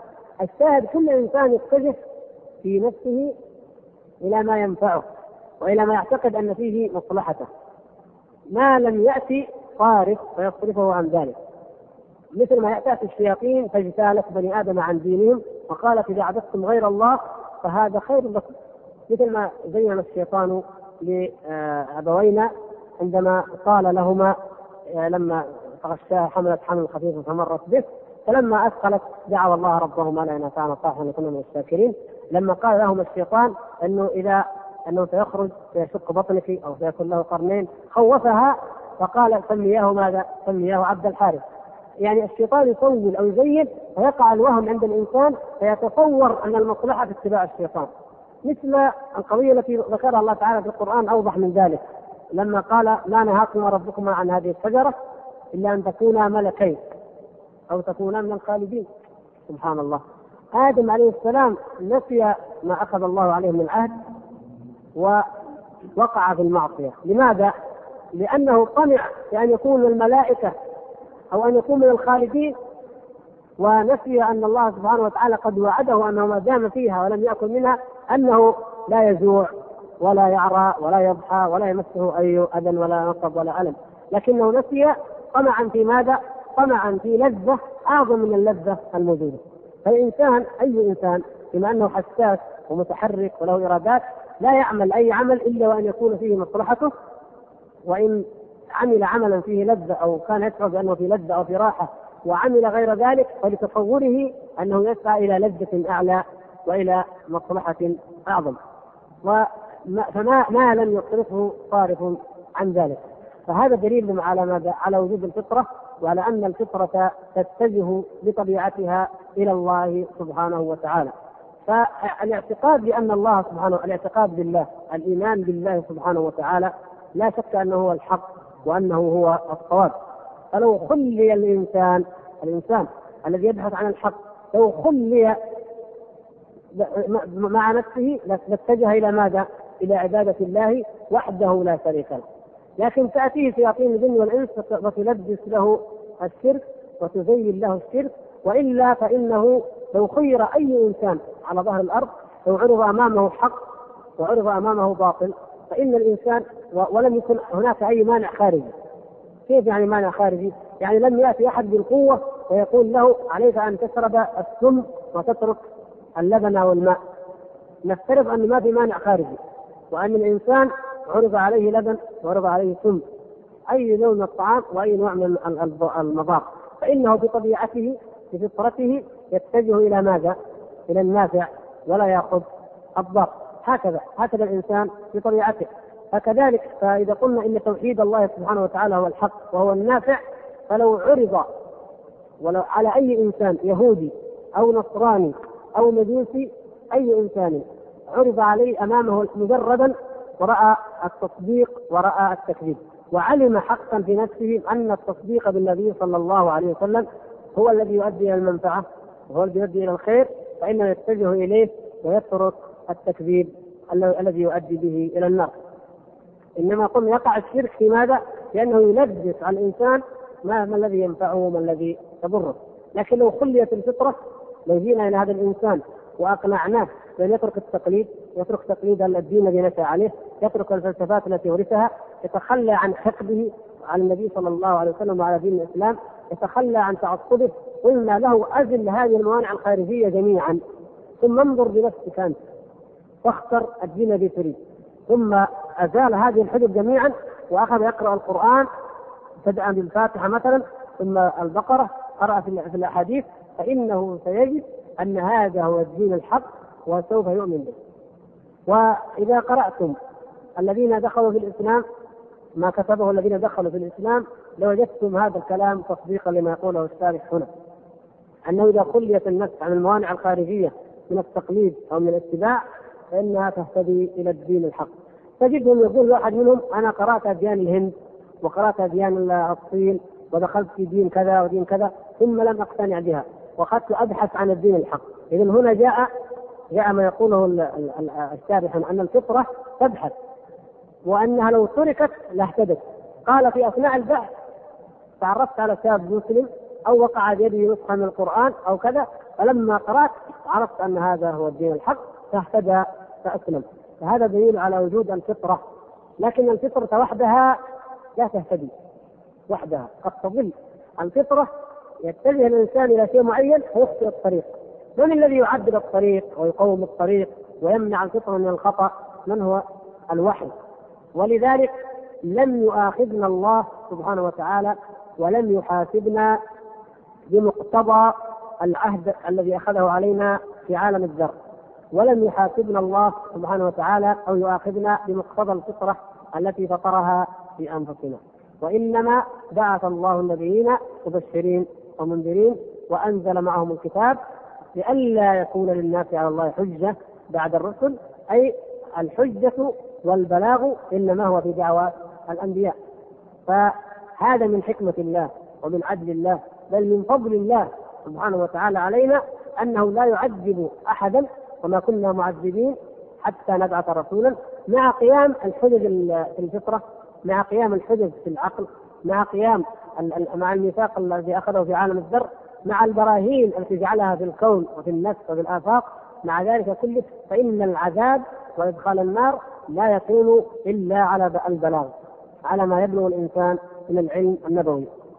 نقول هذا ملخص لهذه الأوجه وهو أن الفطرة تتجه إلى الله سبحانه وتعالى وأن الإنسان آه، لديه قابلية الاتباع كما أن لدى لدى كل إنسان قابلية التعلم ولديه قابلية العبادة لله وقابلية الاهتداء بهدي الله سبحانه وتعالى.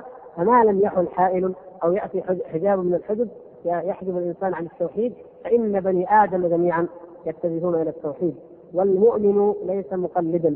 المؤمن كل مسلم على ظهر الأرض ليس مقلدا لأنه مؤمن بالله بمقتضى الميثاق الفطري والميثاق في عالم الذر وبمقتضى الفطرة التي خلقه الله تبارك وتعالى عليها وبمقتضى الإيمان بالنبي صلى الله عليه وسلم الإيمان الذي هو أقوى من البراهين العقلية الإيمان البدهي الذي هو أقوى من البراهين النظرية العقلية ومع ذلك فلكل مؤمن براهينه وحجته التي أعطاه الله سبحانه وتعالى إياها على قدر علمه وعلى قدر ما بلغه. يا محمد يحكى عن ابي حنيفة.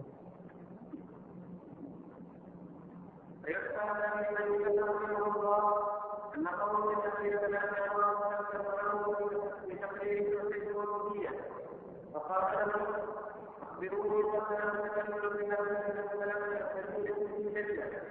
تذهب فتستمع إلى القران والكتاب وغيره من نفسها وتعود بنفسها وتلقي بنفسها وتصبر وتنشر كل ذلك ينبغي ان تدبرها فقالوا هذا سبحانه لا يمكن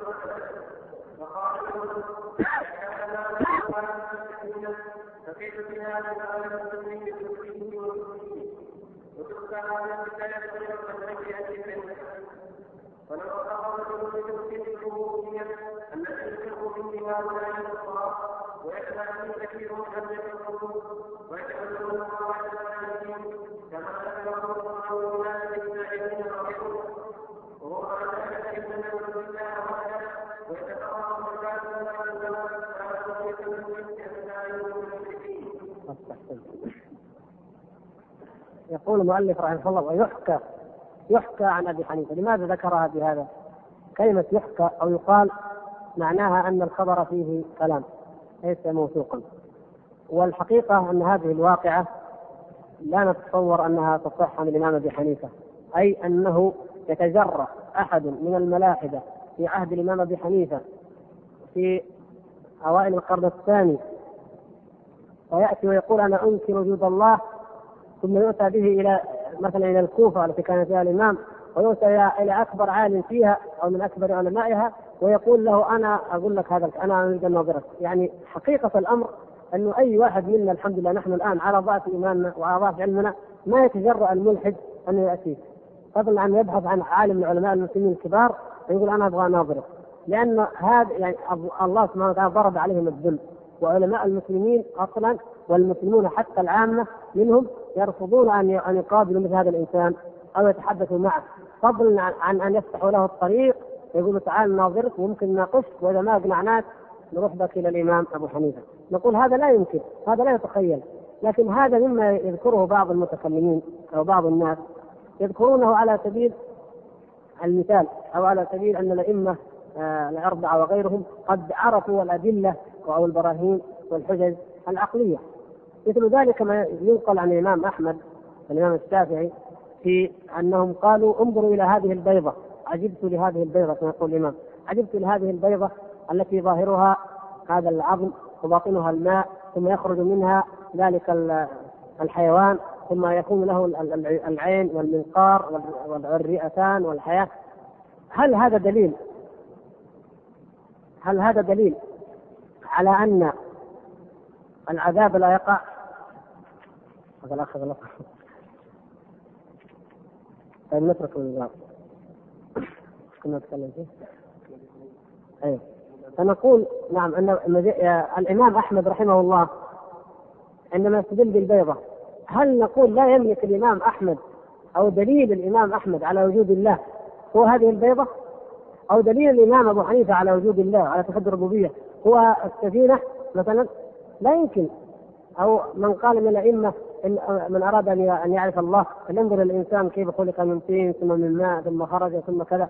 هل يعني هذا هو دليله فقط على وجود الله سبحانه وتعالى على ربوبية الله؟ لا. هذه أمثلة هذه عبر. مثل أي واحد منا يرى يرى منظر بملكوت الله عز وجل في السماء فيقول انظر سبحان الله كيف يمكن الله عز وجل أحد؟ انظر هذا دليل على ربوبية الله على خلق على أن الله خلق ذلك. ليس هذا يعني هو دليله الوحيد الذي يقوم إيمانه ويعتمد إيمانه عليه. لا إنما يذكر كمثال من الأمثلة كدليل من جملة الأدلة. فهذا الدليل دليل السفينة يذكر كذلك. لا يعني هذا أننا لم نؤمن بالله إلا بناء على هذا الدليل أو أن هذا هو حجتنا الوحيدة أو أن ما نملك على وجود الله إلا أمثال هذه الأدلة. لا الله سبحانه وتعالى في كل شيء له آية تدل على أنه واحد تبارك وتعالى وهو جل شأنه وجوده أعظم وأيقن في النفوس من وجود المخلوقين أنفسهم.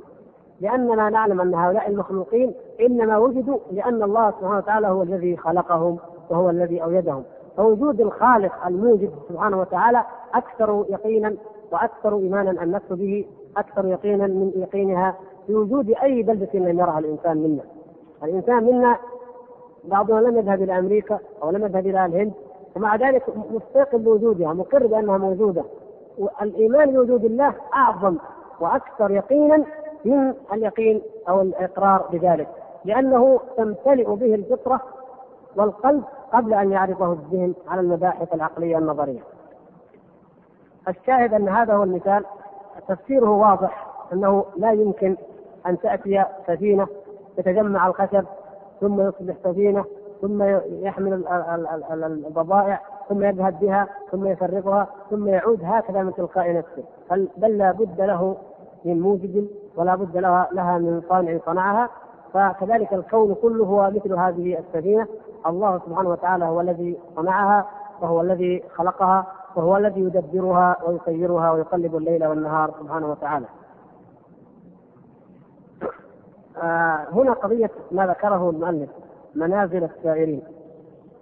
كتاب منازل السائرين هذا كتاب ألفه الإمام أبو عبد الله الهروي آه صاحب الذي شرحه الإمام ابن القيم في كتابه مدارج السالكين شرح منازل السائرين.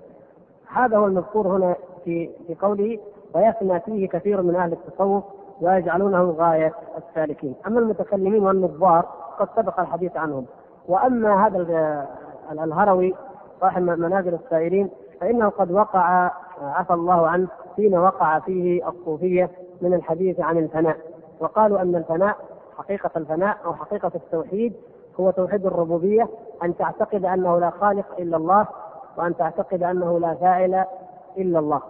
وهذا سيأتي تفصيله بعد بعد كذا صفحة سيأتي ذكر الأبيات التي ذكرها المؤلف رحمه الله عن الهروي نفسه وهي أبيات مردودة في موضوع التوحيد.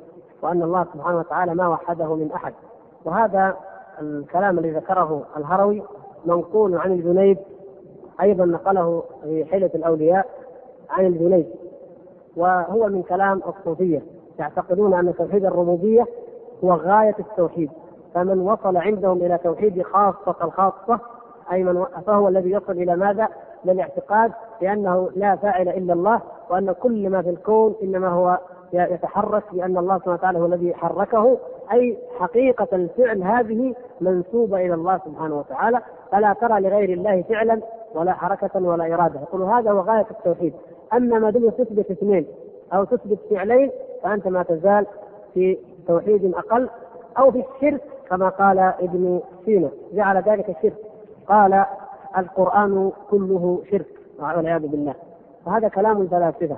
والصوفية في الأصل أخذوا هذا عن الفلاسفة من اليونان ومن الهنود. لكن هؤلاء فلسفة روحانية وأولئك فلسفة عقلانية. الشاهد أن دعاوى المتكلمين والنظار ودعاوى الصوفية وأمثالهم أن التوحيد الحقيقي وتوحيد الربوبية مردودة عليهم لأن التوحيد الحقيقي وتوحيد الخاصة الخاصة هو توحيد ماذا؟ الألوهية. فهو الذي أمر الناس أن يتدرجوا فيه حتى يعرفوا يعرفوا حق معرفته ويقوموا به حق قيامه. وبالمناسبة كما قد سبق أن بينا ونزيد ذلك إيضاحا أنه ليس كل أحد من الصوفية يقول بأن يقول بهذا الكلام. لا ليسوا جميعا يقولون بوحدة الوجود وليسوا جميعا يقولون إن التوحيد الحقيقي هو توحيد الربوبية. وإنما الناس دائما درجات ومراتب في البدعة أو في الضلال أو في الشرك أو الكفر.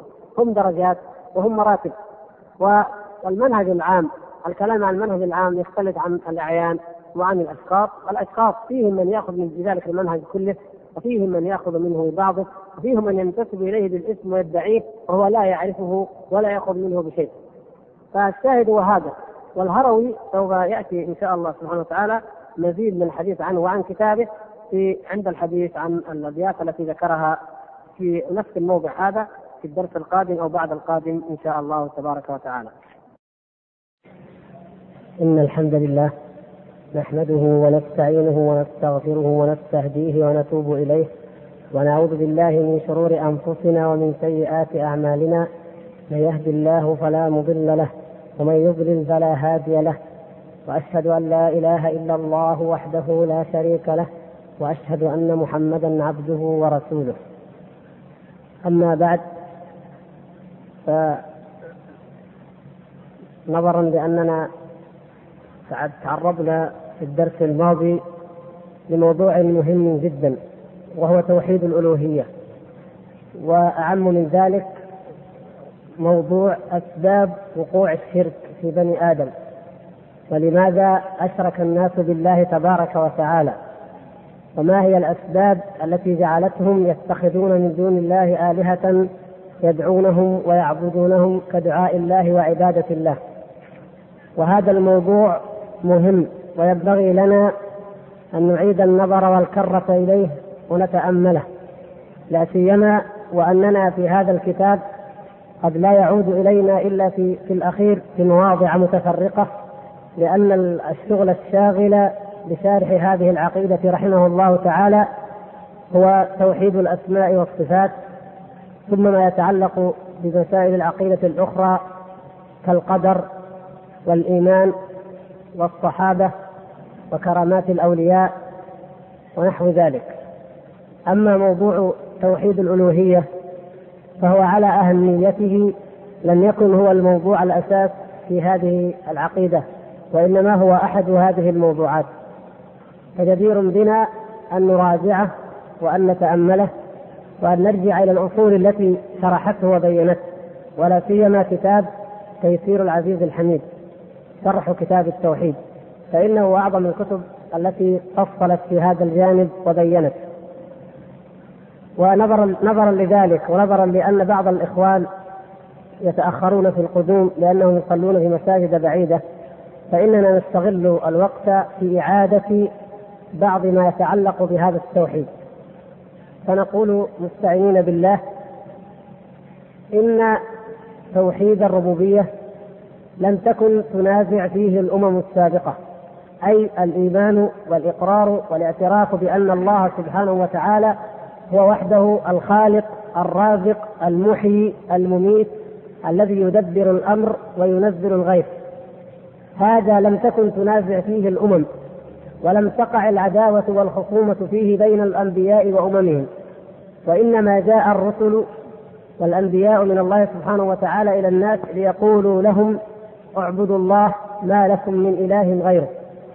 أي جاءوا داعين إلى إفراد الله سبحانه وتعالى بتوحيد الألوهية أو توحيد الإلهية. فهذا هو الذي وقعت فيه الأمم وقعوا في شرك العبادة. شرك العبادة عبادة غير الله سبحانه وتعالى ودعاء غير الله والاستغاثة بغير الله ورجاء النفع أو الضر من عند غير الله تبارك وتعالى والذبح لغير الله والنذر لغير الله واعتقاد أن غير الله تبارك وتعالى يعلم الغيب أو أنه يملك من الأمر شيء يملك من الأمر شيئا. هذا هو الموضوع الذي كان الذي وقع الشرك وقعت به وقع به الشرك عندما اختلفت الأمم واختلف الناس بعد أن كانوا عشرة قرون بعد آدم عليه السلام على التوحيد كان الناس أمة واحدة فبعث الله النبيين أي فاختلفوا فبعث الله النبيين مبشرين ومنذرين فكانوا عشرة قرون على التوحيد حتى جاءتهم الشياطين فاجتالتهم عن دينهم وحولتهم وصرفتهم من التوحيد إلى الشرك فوقع الشرك في قوم نوح ووقوعه في قوم نوح وهم أول أمة مشركة على ظهر الأرض يبين لنا سببا من أهم الأسباب لوقوع الشرك. فإن الشرك في قوم نوح إنما وقع بسبب تعظيم الصالحين تعظيم الأولياء أو الصالحين أو المتقين أو العباد الذين يظن الناس فيهم الخير. فإذا عظم هؤلاء وقدسوا بغير ما أمر الله وبغير ما شرع الله سبحانه وتعالى فإن ذلك يكون ذريعة إلى الشرك ثم يؤدي في النهاية إلى الشرك.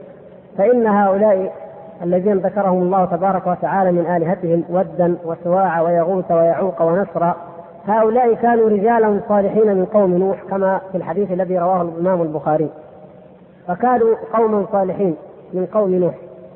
فأراد الشيطان أن يضل قوم نوح فقال لهم لو صورتم هؤلاء لو عملتم لهم التماثيل لتذكرتم عبادة هؤلاء لله وتذكرتم قربهم من الله تبارك وتعالى فعبدتم الله سبحانه وتعالى مثل ما يعبده هؤلاء لأن هؤلاء يذكرونكم بالله وبعبادة الله وبتقوى الله. هذا هكذا زين لهم الشيطان أول الأمر فوضعت وضعت التماثيل لهم ليتذكروا بها عبادة الله سبحانه وتعالى للتذكر فقط. ثم نسخ العلم تناسخ العلم وتخلف الخلوف عادة الأمم هكذا. هكذا عادة الأمم تخلف خلوف وأجيال فتنسى الغرض الأساسي الذي من أجله أنشئت البدعة أو نصب التمثال. ينسى ذلك الغرض ويتخذ التمثال أو الصورة إلها معبودا من دون الله تبارك وتعالى. فحدث ذلك وعبدت هذه الآلهة من دون الله. بدل أن كانت تذكرهم بعبادة الله أصبحت أوثانا معبودة من دون الله. وهذا هو أحد أسباب وقوع الشرك في بني آدم. أي تعظيم غير الله وتقديس غير الله سبحانه وتعالى بما لم يشرعه الله سبحانه وتعالى. وقلنا إن هذا هو ما ذكره الله سبحانه وتعالى من العدل أو من التسوية التي قال الله تبارك وتعالى فيها الحمد لله الذي خلق السماوات والأرض وجعل الظلمات والنور ثم الذين كفروا بربهم يعدلون. وقال في آية أخرى حكاية عن أهل النار قالوا تالله إن كنا لفي ضلال مبين إذ نسويكم برب العالمين. فهم عدلوا برب العالمين غيره.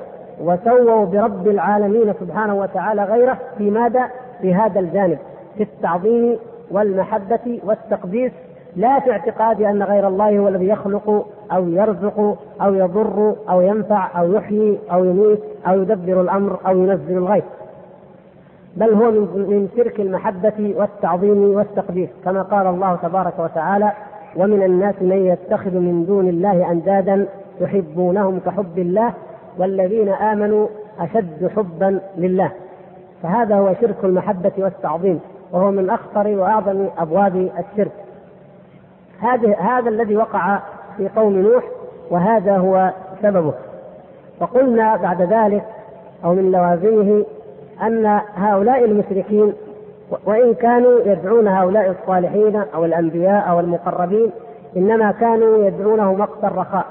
أما في وقت الشدة فإنهم إذا ركبوا في الفلك وجاءتهم الريح من كل مكان وأحاط بهم الموت فإنهم كما قال الله تبارك وتعالى دعوا الله مخلصين له الدين. يدعون الله سبحانه وتعالى بإخلاص ويتضرعون إلى الله تبارك وتعالى وحده لا شريك له طالبين منه الغوث. وهذا بخلاف شرك المتأخرين فإنهم يدعون غير الله تبارك وتعالى في الرخاء وفي الشدة وهذا من أعظم البلاء. بل الذي وقع في هذه الأمة نسأل الله سبحانه وتعالى أن يرفعه عنها أن يرفع عنها الشرك وأن يرفع عنها الذل. الذي وقع أنهم يدعو يعتقدون أن لغير الله تبارك وتعالى تصرفا في الربوبية. المشركون الأولون كانوا يعتقدون أن آلهتهم إنما هي شفعاء وإنما تقربهم إلى الله زلفى. ولكن المشركين المتأخرين يعتقدون في آلهتهم وفي معبوداتهم أنها تخلق وترزق وتحيي وتميت وهو ما لم يقع فيه أصحاب الشرك الأول. وهذا دليل على الانحطاط فإن البشرية كلما تقدم بها الزمن كلما بعدت عن رسالات الأنبياء كلما ازدادت انحطاطا وشركا والعياذا بالله. وأعظم المصائب أن يقع هذا الشرك ممن ينتمي إلى أمة محمد صلى الله عليه وسلم. فيعتقد أن الأقطاب أو النجباء أو الأبدال أو الأولياء يملكون النفع والضر والخلق والرزق والتصرف في الكائنات. وكما يزعمون أن الله سبحانه وتعالى قد وكل أمر تصرف العالم إلى هؤلاء الأولياء وهم يتصرفون فيه كما يشاءون. ويقولون ذلك تلبيسا على الناس. حتى إذا قال أحدهم الله تعالى هو المتصرف في كل شيء. قالوا نعم الله هو المتصرف في كل شيء ولكنه تعالى يعطي من يشاء فيتصرف في ملكه. وهذا من أبطل الباطل. لماذا؟ لأن الله سبحانه وتعالى إن أعطى أحدا أو أكرم أحدا من العباد أو من الأولياء أو من الصالحين فلن يعطي أحدا شيئا من خصائص الألوهية. يعطيه شيئا مما خلق سبحانه وتعالى. يتفضل عليه بما يشاء إلا خصائص الألوهية لأن هذه ألوهيته سبحانه وتعالى وهذه التي من أجلها خلق السماوات والأرض فالملائكة المقربون والأنبياء والمرسلون ثم بعد ذلك عباد الله جميعا والخلق جميعا يعبدون الله سبحانه وتعالى ويتوجهون إليه تبارك وتعالى. وهذا هو شأنهم وهذا هو ديدنهم جميعا هو أن يعبدوا الله. فلا يمكن ولا يصح بحال من الأحوال أن يعطي الله سبحانه وتعالى أحدا منهم شيئا من خصائص الألوهية فإن هذا تكذيب لما هو ثابت بالقرآن وبالسنة وعلى ألسنة جميع الأنبياء من أن الله سبحانه وتعالى هو وحده الإله. فهذا تكذيب لرسالات الأنبياء جميعا وللقرآن خاصة. أن الله تعالى يمكن أن يعطي أحدا من البشر شيئا من خصائص الألوهية يعطيه ألوهيته سبحانه وتعالى هذا لا يمكن أبدا. وإن قالوا إن الله هو الذي يعطي هؤلاء الأولياء التصرف في الأكوان والقدرة على الخلق والرزق والإحياء والإماتة فإن هذا من الباطل الذي ترده بديهة المسلم وفطرته لعلمه اليقيني لأن الله تعالى إنما بعث الأنبياء من قبل وبعث آخرهم محمد صلى الله عليه وسلم كما قال ولقد بعثنا في كل أمة رسولا أن اعبدوا الله واجتنبوا الطاغوت فكيف يجعل سبحانه وتعالى غيره إلها وطاغوتا يعبد من دونه بأن يعطيه خصيصة من خصائص الألوهية أو حقا من حقوق الألوهية. هذا ما لا يمكن أبدا. فكان هذا من أسباب وقوع الشرك. ومن أسباب وقوع الشرك تعظيم الكواكب أو القياس على الكواكب. كما قلنا إن الحرانيين الصابئين قوم إبراهيم هؤلاء القوم كانوا يعتقدون هم الأمم قبلهم من الكنعانيين والبابليين والأشوريين وكثير من الأمم البائدة كانوا يعتقدون أن للأفلاك وللكواكب تأثيرات وتدبيرات في العوالم السفلية في العالم الأرضي. ومن أجل ذلك بنوا لها الهياكل. وكانوا يعتقدون ذلك فيها ثم جعلوا لها صوروا على مثال تلك الأصنام على مثال تلك الكواكب صوروا الأصنام ونحتوا الأصنام وأخذوا يعبدون هذه الأصنام من دون الله تبارك وتعالى بسبب هذا الاعتقاد. وذكرنا أو ذكر الشارح رحمه الله تعالى الأحاديث الصحيحة في النهي عن عبادة القبور وعن اتخاذ القبور مساجد وهي أحاديث كثيرة صحيحة ولكن هنا إشكال يرد ونحب أن نفصل فيه حتى آه، تزول الشبهة لا سيما وأن بعض الإخوان جزاهم الله خير قد سألوا عنه في مرة ماضية ولم نتمكن من الإجابة عليه. وهي قول النبي صلى الله عليه وسلم. النبي صلى الله عليه وسلم آه، روى الإمام مالك في الموطأ عنه أنه قال اللهم لا تجعل قبري وثنا يعبد. اشتد غضب الله على قوم اتخذوا قبور أنبيائهم مساجد. فجاءت شبهة أوردها بعض دعاة الشرك قديما وحديثا شبهه من شبهات المشركين. يقولون إن الرسول صلى الله عليه وسلم مجاب الدعوة دعاؤه مستجاب. أي شيء يدعوه الرسول صلى الله عليه وسلم فإن الله سبحانه وتعالى يستجيب له. وهو في هذا الحديث قد دعا الله ألا يجعل قبره وثنا يعبد. وهو مجاب الدعوة إذا فلن يعبد قبره صلى الله عليه وسلم. فمهما عبدنا ومهما دعينا القبر ومهما استغثنا ومهما طفنا فهذه ليست بعبادة. يقولون هكذا. يقولون مهما فعلنا هذه ليست بعبادة. لأن الرسول صلى الله عليه وسلم قد دعا الله أن لا يعبد قبره وأن لا يتخذ قبره وثنا من دون الله.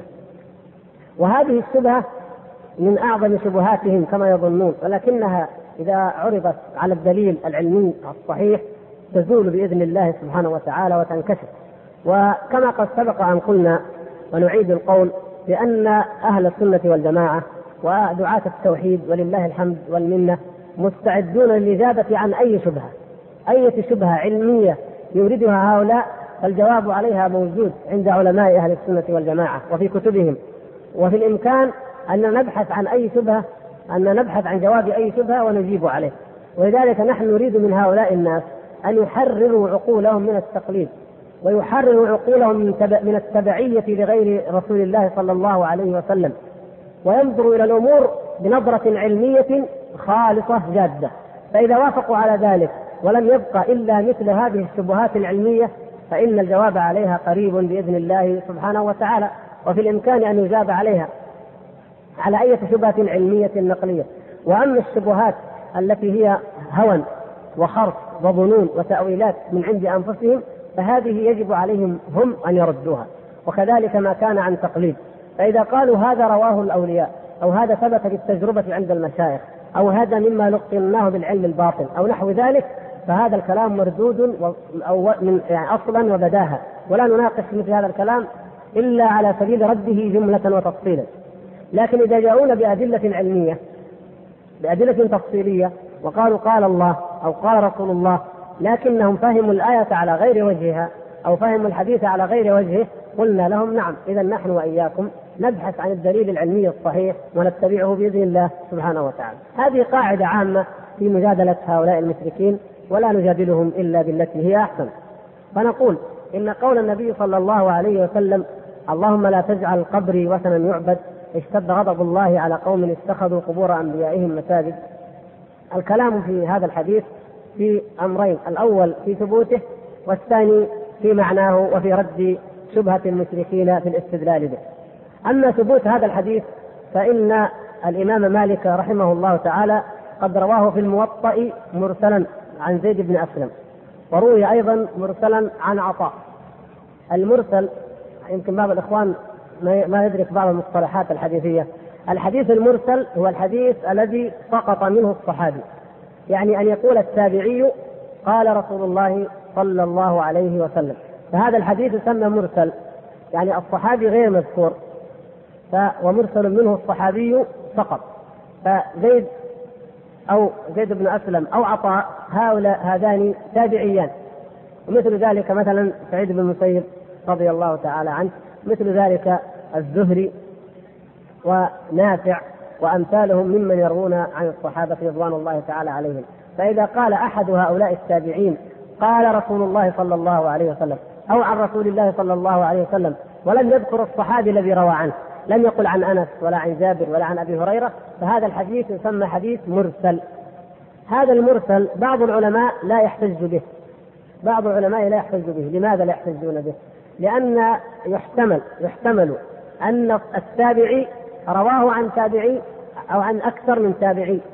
فقد يروي, الرجل الحديث عن اثنين أو عن ثلاثة من أقرانه.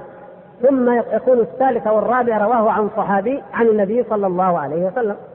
لأنه كما تعلمون أن التابعي لم يدرك النبي صلى الله عليه وسلم وإنما أدرك الصحابة. فالتابعي وإن كان ثقة لكنه قد يروي عن تابعي ضعيف أو تابعي غير مقبول. المهم أنه مجهول ونحن ديننا لم نتعبد فيه. إلا بمن عرفنا أنه ثقة. هكذا يقول علماء الحديث أو أكثر علماء الحديث. وذهب بعض علماء الحديث وكثير من الفقهاء إلى أن المرسل مقبول وأن المرسل يحتج به. وقالوا إن آه، التابعية إذا قال قال رسول الله صلى الله عليه وسلم فإنه إنما قاله متأكدا أن النبي صلى الله عليه وسلم قد قاله وراويا له عن الصحابي الذي أسقطه لأنه ليس من الضروري أن الراوي يذكر من روى عنه. فهو يقول قال رسول الله صلى الله عليه وسلم ليقينه أنه سمع هذا الحديث من أحد الصحابة. هذه وجهة نظر الآخرين. وقال بعض العلماء توسطوا في ذلك فقالوا إن بعض التابعين يقبل حديثه بإطلاق المرسل كسعيد بن المسيب رضي الله تعالى عنه. فهذا يقبل مرسله. فإذا قال سعيد بن المسيب قال رسول الله صلى الله عليه وسلم فإننا نقبله بإطلاق. وأما بعضهم فإن مراسيله غير مقبولة كالزهري مثلا كما قال العلماء. فالزهري وغيره يروون كثيرا جدا عن التابعين وعن يعني أي عن أقرانهم ويرفعونه يرفعون أحاديث كثيرة إلى النبي صلى الله عليه وسلم. فإذا قالت مثل هؤلاء قال رسول الله فإنه لا يقبل. وخاصة من كان منهم من صغار التابعين. المهم أن نقول في جواب هذا الحديث إن هذا الحديث رواه الإمام مالك مرسلا. وهذا المرسل هذا المرسل مردود عند بعض العلماء ومقبول عند بعضهم. ثم ورد لهذا الحديث بعض طرق روي بها مرفوعا عن أبي سعيد الخدري. وأورد الإمام أحمد بالمسند له شواهد. فنقول إن الحديث بمجموع هذه الشواهد يرتقي إلى الصحة. فالحديث اذا مقبول. نقبل هذا الحديث لا من أجل رواية الموطأ وحدها ولكن لأنه روي من طرق أخرى عند غير الإمام مالك ورويت موصولة. فنقول إن الحديث اذا صحيح. أن النبي صلى الله عليه وسلم قال اللهم لا تجعل قبري وثنا. فنقول هذا الحديث صحيح. فما دلالة هذا الحديث؟ إذا كيف نكشف الشبهة التي يحتجون بها؟ وهي قولهم إن دعاء النبي صلى الله عليه وسلم مستجاب وإذا لا يقع الشرك. نقول لهم أن النبي صلى الله عليه وسلم وكل الأنبياء ليسوا مجابي الدعوة بإطلاق. ليس صحيحا أن النبي صلى الله عليه وسلم يستجاب له كل دعوة يدعو بها صلى الله عليه وسلم. وهذا لا غرابة فيه بل وردت وصحت عن النبي صلى الله عليه وسلم أحاديث لم يستجب فيها دعاء النبي صلى الله عليه وسلم لماذا؟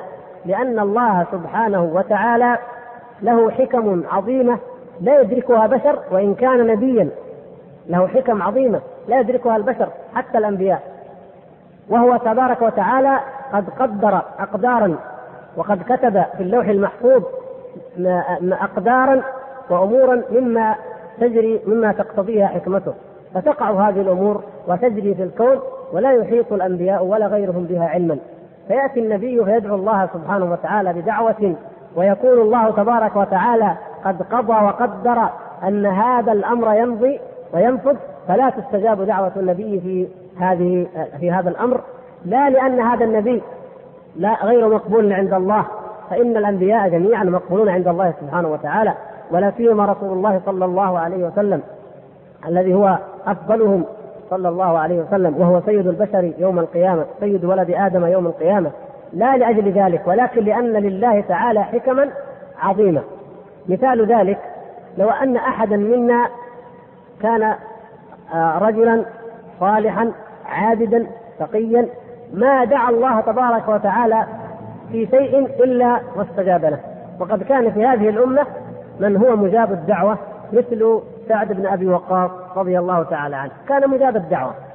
طيب لو أن احدا ممن أعطي إجابة الدعوة أكرمه الله بهذه الكرامة من شدة عبادته لله أعطي إجابة الدعوة فذهب فدعا الله سبحانه وتعالى أن يبعث الرسول صلى الله عليه وسلم مثلا أو يبعث أبو بكر حتى يراه. هل يقبل الله تعالى منه؟ لا يقبل. لماذا؟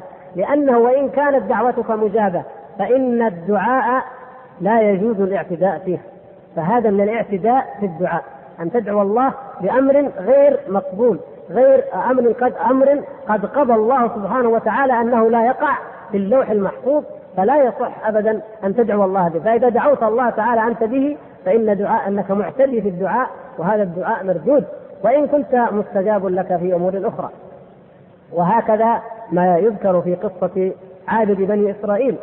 وقد كان مجاب الدعوة الذي قيل له ادعو الله على موسى عليه السلام. ومع ذلك لما دعا اندلق لسانه والعياذ بالله وكان ذلك شؤما عليه وخسارة وضلال لأنه دعا على نبي من أنبياء الله مع أنه كان مجاب الدعوة. لكن استجاب الدعوة في ماذا؟ بعدم الاعتداء فيما لم يقضي الله سبحانه وتعالى في اللوح المحفوظ أنه قد قضي وانتهى ولا مرد لأمر الله سبحانه وتعالى ولا راد لقضائه. ولهذا جاء الحديث عن النبي صلى الله عليه وسلم. النبي صلى الله عليه وسلم دعا الله سبحانه وتعالى ثلاث دعوات ثلاث دعوات. فاستجاب له الله تبارك وتعالى دعوتين ولم يستجب له الثالثة. لماذا؟ بين النبي بين الله تعالى ذلك؟ قال يا محمد إني إذا قضيت قضاء فإن قضائي لا يرد. فدعا النبي صلى الله عليه وسلم دعا ربه ألا يهلك أمته بسنة بعامة أن لا يهلك أمته بالجذب بالقحط العام الذي يفنيهم جميعا. كما بينت في الرواية الأخرى أن لا يهلكهم جوعا. وفي رواية أخرى أعظم أعم من ذلك دعا الله تبارك وتعالى أن لا يهلكهم بما أهلك الأمم قبلهم. فالرسول صلى الله عليه وسلم دعا لنا الله تعالى أن لا يهلكنا بما أهلك الأمم قبلنا. وفي بعض الروايات وهي كلها صحيحة بعض الروايات عينت أنه الغرق. قال اللهم لا تهلكهم لا تهلكهم بالغرق. أو قال دعوت ربي أن لا يهلك أمتي بالغرق. الشاهد الرواية الأعم هي ماذا؟ هي أن النبي صلى الله عليه وسلم دعا الله أنه لا يهلك هذه الأمة بمثل ما أهلك به الأمم قبلنا. إما أن يغرقها جميعا كما أغرق قوم نوح. إما أن يرسل عليهم الصيحة فتهلك فتهلكهم جميعا وإما أن يهلك يرسل عليهم الريح العقيم فتهلكهم جميعا كما فعل بثمود وبعاد. كل ذلك يعني هذا رفع عن هذه الأمة عن هذه الأمة ورفع عن هذه الأمة المسخ والقذف من السماء أيضا. هذا مما رفع عن هذه الأمة استجابة لدعوة النبي صلى الله عليه وسلم. أي كلها رفع عنها جميعا. فلا تهلك جميعا ولا تهلك كلها بعذاب مثل مثل عذاب الأمم السابقة. ودعا النبي صلى الله عليه وسلم ربه تبارك وتعالى أن لا يسلط عليه. الدعوة الثانية أن لا يسلط على أمته أهل الشرك أن لا يسلط عليهم المشركين. أو في في رواية حديث شداد قال وأن لا يسلط عليهم عدوا من سوى أنفسهم فيستبيح بيضتهم. فاستجيب له ذلك. استجاب الله سبحانه وتعالى لنبيه صلى الله عليه وسلم لئلا يسلط علينا الكفار فيستأصلوننا جميعا ويقضون علينا جميعا. فإنه لا تزال في هذه الأمة باقية ولا تزال طائفة منصورة يقاتلون على أمر الله لا يضرهم من خالفهم حتى يأتي أمر الله. فإن الأعداء يسلطون على بعض بلاد المسلمين في بعض الأمكنة لكن لا يسلط الله تعالى علينا اليهود ولا النصارى ولا المشركين فيبيدوننا إبادة تامة حتى لا يبقى على ظهر الأرض مسلم هذا لا يقع. فهذا أيضا مما رفع عن هذه الأمة. هذه هي الدعوة الثانية. ودعا الله سبحانه وتعالى الرسول صلى الله عليه وسلم ألا يجعل بأسنا بيننا شديدا. فقال الله تعالى لا. هذه الثالثة لم تستجب للرسول صلى الله عليه وسلم. أننا لا يكون بأسنا بيننا شديدا. أي أن لا يسلط بعضنا على بعض. يسلط بعضنا على بعض. نحن المسلمين بعضنا يتسلط على بعض. فقال الله تعالى له يا محمد إني إذا قضيت قضاء فإن قضائي لا يرد. وإني لن أهلك أمتك بسنة بعامة. أو إني وعدتها ألا أهلكها بسنة بعامة وألا أسلط عليهم عدوا من سوى أنفسهم فيستبيح بيضتهم حتى يقتل بعضهم بعضا ويسبي بعضهم بعضا.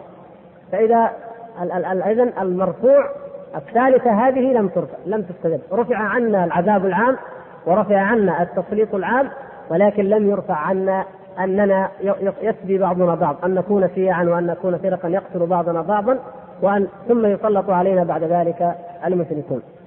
وهذا الذي جاء في هذا الحديث قد جاء في صريح القرآن مع بيان سبب النزول وهو قول الله تبارك وتعالى في سورة الأنعام قل هو القادر على أن يبعث عليكم عذابا من فوقكم أو من تحت أرجلكم أو يلبسكم شيعا ويذيق بعضكم بأس بعض.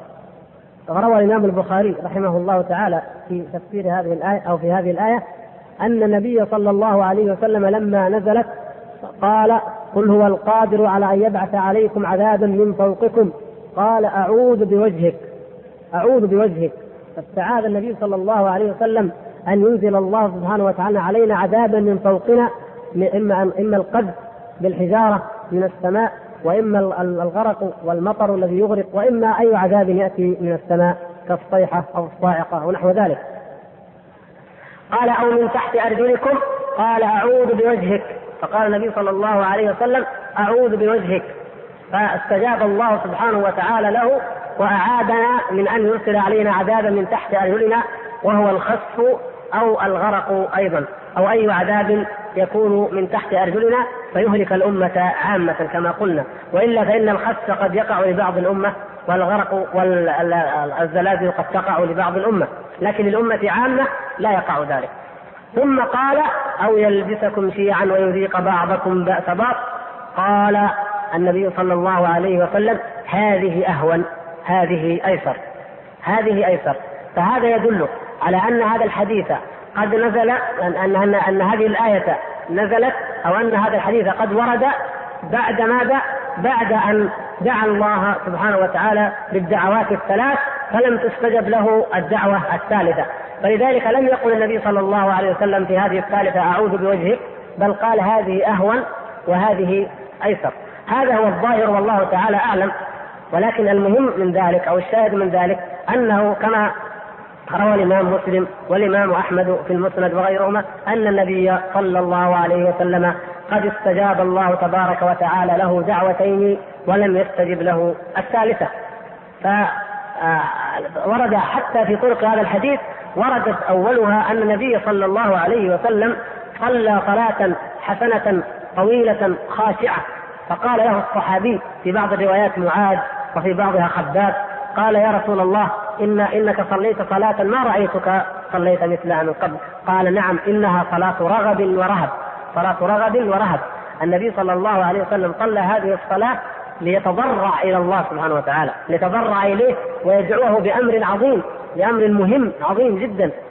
فقال إني صليت هذه الصلاة وإني دعوت ربي ثلاثا سألت ربي ثلاثا فأعطاني اثنتين ومنعني الثالثة إذا نقول ليس كل ما دعا به النبي صلى الله عليه وسلم مستجاب لأنه دعا في هذا الحديث ثلاثا فأعطي اثنتين ولم يعط الثالثة هذا دليل الدليل الآخر وهو أيضا في صحيح ورواه البخاري وغيره والإمام أحمد أن النبي صلى الله عليه وسلم كان يقنط بعد الركوع إذا قال سمع الله لمن حمده ربنا ولك الحمد.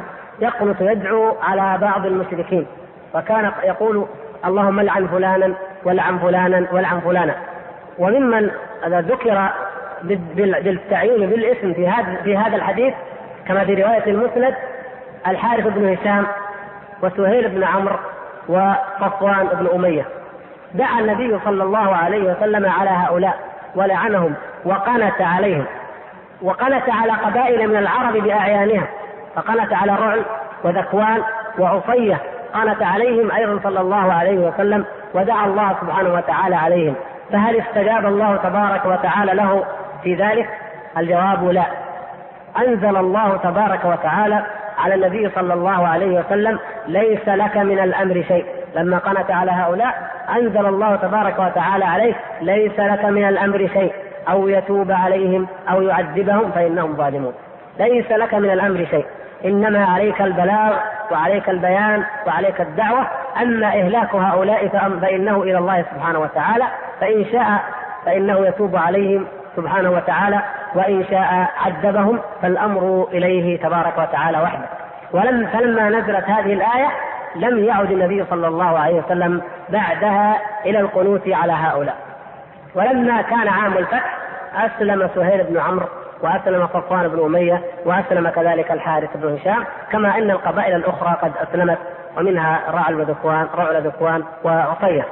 وكذلك دعا النبي صلى الله عليه وسلم على مضر وقد سبق معنا حديث وفد عبد القيس لما جاءوا إلى النبي صلى الله عليه وسلم. هؤلاء وفد عبد القيس آه، قبيلة من العرب نائية في جهة البحرين التي تسمى اليوم بالأحساء. هنالك في الشرق ولكنهم اهتدوا وآمنوا برسول الله صلى الله عليه وسلم. يقول ابن عباس رضي الله تعالى عنه أول جمعة أقيمت بعد المدينة عند بني عبد القيس. يعني أول جمعتين في الإسلام كانت الجمعة الأولى في المدينة عهد النبي صلى الله عليه وسلم وكان الرسول صلى الله عليه وسلم هو الذي أقامها والجمعة الأخرى أقيمت في ماذا؟ في بني عبد القيس هنالك.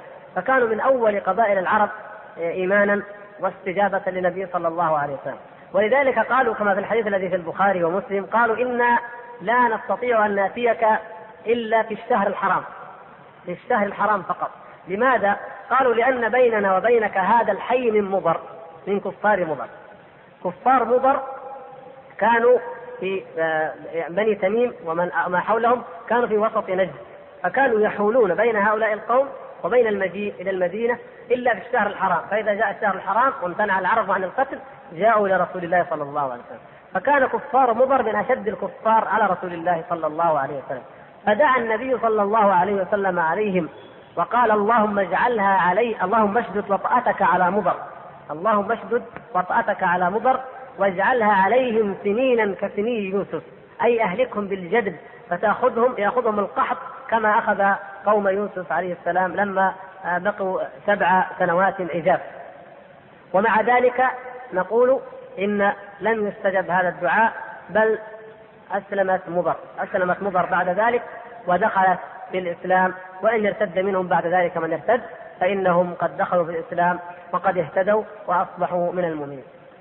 إذا نقول إن قول هؤلاء المشركين أو دعاة الشرك أو أصحاب الشبهات الشركية إن الرسول صلى الله عليه وسلم قد قال اللهم لا تجعل قبري وثنا يعبد ودعاؤه مستجاب صلى الله عليه وسلم فإذا نحن مهما عبدنا ومهما فعلنا ومهما أشركنا حول القبر ومهما طفنا به أو استغاثنا به أو شددنا الرحل إليه فهذا ليس شركا ولا يسمى شركا لأن الرسول صلى الله عليه وسلم دعا الله لا يجعله وثن وهذه ليست من الوثنية في شيء. نقول لهم هذا القول مردود بهذا مردود لأن النبي صلى الله عليه وسلم قد دعا بدعوات ولم يستجب له فيها. ومنها مثل ما قلنا منها أنه دعا الله ثلاثا فاستجيبت له اثنتين اثنتان ولم تستجب له الثالثة. ومنها أنه دعا الله سبحانه وتعالى على الحارث بن هشام وعلى صفوان بن أمية وعلى سهيل بن عمرو ومع ذلك هداهم الله للإسلام. ومنها أنه صلى الله عليه وسلم قد دعا على رعل وذكوان وعصية فهداها الله للإسلام. ومنها أنه دعا صلى الله عليه وسلم على مضر فهداها الله تعالى للإسلام. طيب إذا إذا كان هذا الأمر كذلك لماذا يدعو رسول الله صلى الله عليه وسلم؟ أو ما الحكمة لأن رسول الله صلى الله عليه وسلم يدعو بدعوة ولم تستجب؟ والله سبحانه وتعالى آه، قد وعد رسوله صلى الله عليه وسلم أن يستجيب له إلا فيما لم يسبق به القضاء. فما الحكمة؟ نستطيع أن نتلمس الحكمة في ذلك.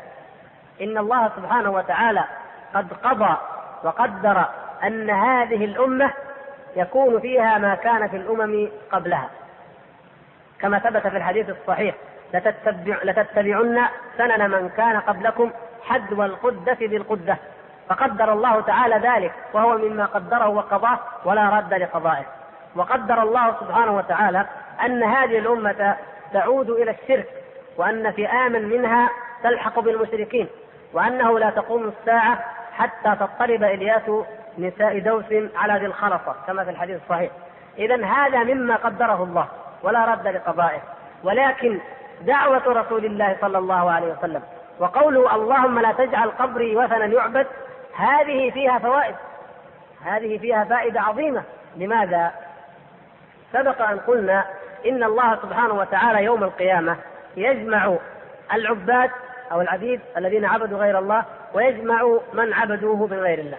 فيجمع هؤلاء وهؤلاء ويسأل هؤلاء وهؤلاء ويرى ماذا ماذا يجيبون. ومن ذلك أنه تبارك وتعالى يسأل المسيح عيسى بن مريم وإذ قال الله يا عيسى ابن مريم أأنت قلت للناس اتخذوني وأمي إلهين من دون الله؟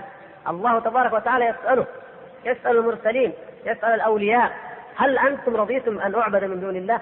هل أنتم دعوتم الناس إلى أن يعبدوكم من دون الله؟ ويسأل الملائكة سبحانه وتعالى أيضا. وماذا يكون الجواب؟ من كان من عبد من دون الله سبحانه وتعالى وهو غير راض بالعبادة وهو لا يرضى بأن يعبد من دون الله فإنه يقول يا ربي لم آمرهم بعبادتي ولم آذن لهم أن يعبدوني وما دعوتهم إلا إلى التوحيد وما طلبت منهم إلا التوحيد ولا علم لي بهذه العبادة. أو يقول لا علم لي إن كان ممن توفي ثم عبد بعد ذلك فإنه يقول لا علم لي يا ربي بهذه العبادة. مثل من يعبدون عبد القادر الجيلاني وأمثاله. مثلا هو مات ولا يدري فيقول لا علم لي لا أعلم. هو لم يأمرهم بعبادته. هذا نوع مثل ما قال عيسى عليه السلام. فعيسى عليه السلام قال ما قلت لهم إلا ما أمرتني به أن اعبدوا الله. اذا عيسى عليه السلام ينفي ويتبرأ من قومه الذين عبدوه من دون الله. فإذا وقع الشرك في هذه الأمة فوقع وعملوا مثل ما عمل مثل ما اعتقد قوم عيسى في عيسى. وعظموا قبره صلى الله عليه وسلم. وعظموا قبور الأولياء والصالحين من هذه الأمة مثل ما عظم اليهود والنصارى واتخذوا قبور أنبيائهم مساجد. فهنا تنفع دعوة النبي صلى الله عليه وسلم. لأنه قد قال قد قال اللهم لا تجعل قبري وثنا يعبد. فهو هذا جواب وهذه براءة من الرسول صلى الله عليه وسلم إلى الله سبحانه وتعالى. وإن كان الله قد قدر أن ذلك يقع لكنه صلى الله عليه وسلم قد دعا أن لا يقع. أي تبرئة لنفسه صلى الله عليه وسلم من أن يكون راضيا بذلك من أن يكون لم يبين لهم ذلك من أن يكون سكت عن ذلك. فهو لعلمه صلى الله عليه وسلم بأن ذلك سيقع تبرأ يعني إلى الله سبحانه وتعالى. فهو كأنه صلى الله عليه وسلم يقول اللهم إني أبرأ إليك ممن سيتخذ قبري وثنا يعبد. اللهم إني أبرأ إليك ممن سيتخذ قبري وثنا يعبد. فليس المقصود أنك يا ربي تبطل ما قضيت وما قدرت فلا تجعلهم يعبدون قبري لا. وإنما المقصود أنني أعذر إليك يا ربي فإنني أدعوك أن لا أن لا يتخذ قبري وثنا يعبد. فإن فعلوا واتخذوه فهذا أمر لم أرده ولا أريده ولا أرضى به ولا أقره. مثل ما أن عيسى عليه السلام لم يرد ولم يقر ولم يرضى أن يعبده النصارى من دون الله سبحانه وتعالى. ولذلك يقول صلى الله عليه وسلم لا تطروني كما أطرت النصارى عيسى بن مريم. ويقول كما في هذا الحديث لعن الله قوما لعن الله اليهود والنصارى اتخذوا قبور أنبيائهم مساجد فإذا نقول إن هذه الشبهة التي يتعلل بها دعاة الشرك القدامى منهم والمعاصرون في قولهم ان إنما يفعلونه ليس وثنية وليس شركا نقول ان إن الوثنية تقع. وإن الشرك وإن الشرك يقع في هذه الأمة ولكن الله سبحانه وتعالى يبرئ قد برأ رسوله صلى الله عليه وسلم من الرضا بهذا الشرك. فأنتم حين تجعلون قبره وثنا وحين تشدون الرحل إلى هذا القبر وحين تطوفون به وحين تدعونه صلى الله عليه وسلم وتستغيثون به من عند قبره حين تفعلون هذا الشرك فقد حاددتم وضاددتم الرسول صلى الله عليه وسلم حتى في هذا الحديث. فإنه يدعو الله أن لا أن لا يتخذ وثنا وتأتون أنتم وتتخذون وثنا. فأنتم إذا تضادون رسول الله صلى الله عليه وسلم وتحادون رسول الله صلى الله عليه وسلم. فهذا الحديث هو عليكم. وليس لكم. نقول ذلك في جوابهم. محمد جاء. طيب. والآن نعود إلى الموضوع موضوع إثبات الفطرة الذي سبق أن تحدثنا عنه الذي هو دليل على ربوبية الله سبحانه وتعالى. إثبات الفطرة دليل على توحيد الربوبية وبيان أن الرسل إنما جاءوا لتقرير توحيد الألوهية. نعم. قريناها هذا قريناها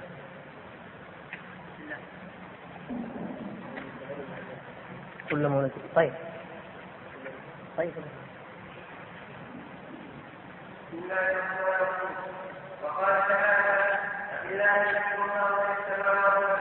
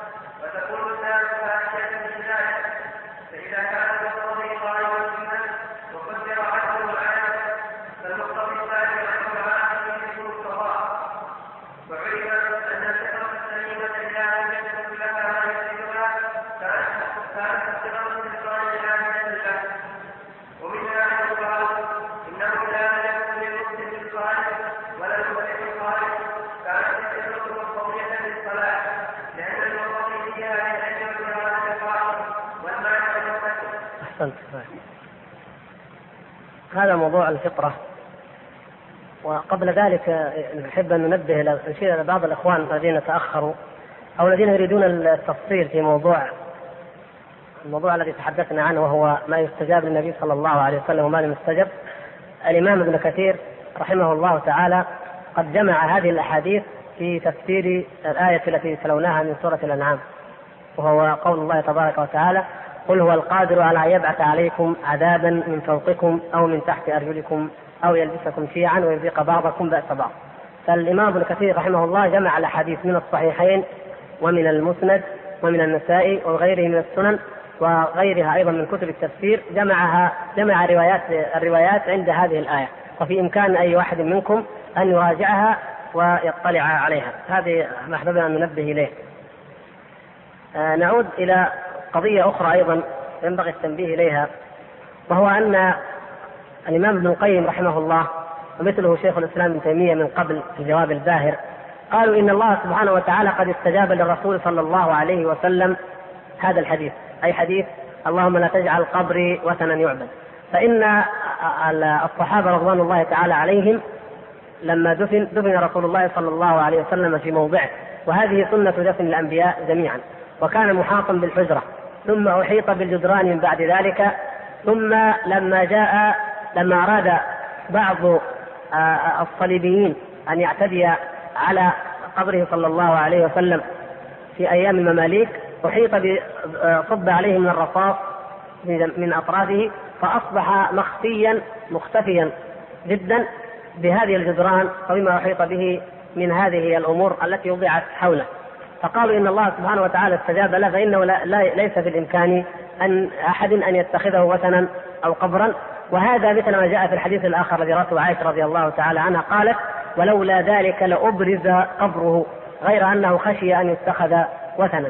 فخشية أن يتخذ وثنا لم يبرز قبره صلى الله عليه وسلم لم يجعل بارزا ولم يأمر بأن يبنى عليه القبة كما بني على قبور الأنبياء من قبل وكما فعل اليهود والنصارى من قبل. هذا في عهد الصحابة رضوان الله سبحانه وتعالى عليهم ومن بعدهم.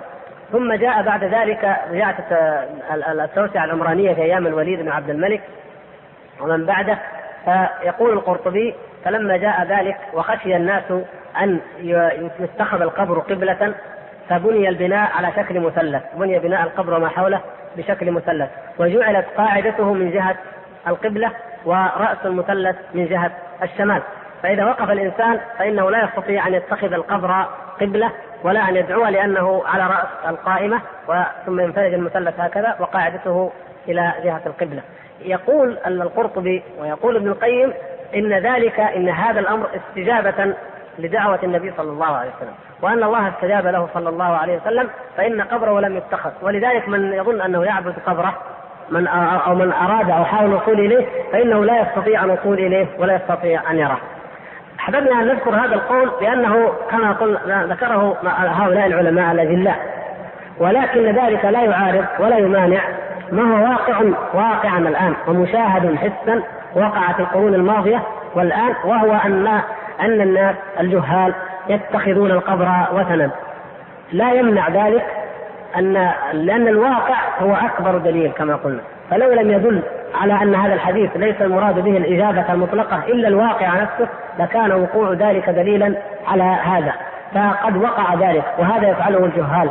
النبي صلى الله عليه وسلم قد برئ وتبرأ ممن يفعل ذلك وقد سأل الله سبحانه وتعالى ذلك لكي لا يؤاخذ صلى الله عليه وسلم أو يظن به أنه مقر بهذا الفعل. وأما هم فإنهم يحاولون. سواء استطاعوا أن يروا القبر أو يدنوا منه أو يعبدونه وهم في أنحاء الأرض من بعيد فإن الشرك قد وقع وإنهم قد اتخذوا قبره صلى الله عليه وسلم وثنا وإنهم يشدون الرحال إليه من أنحاء الأرض كما كان بنو إسرائيل يشدون الرحال إلى قبور أنبيائهم وصلحائهم.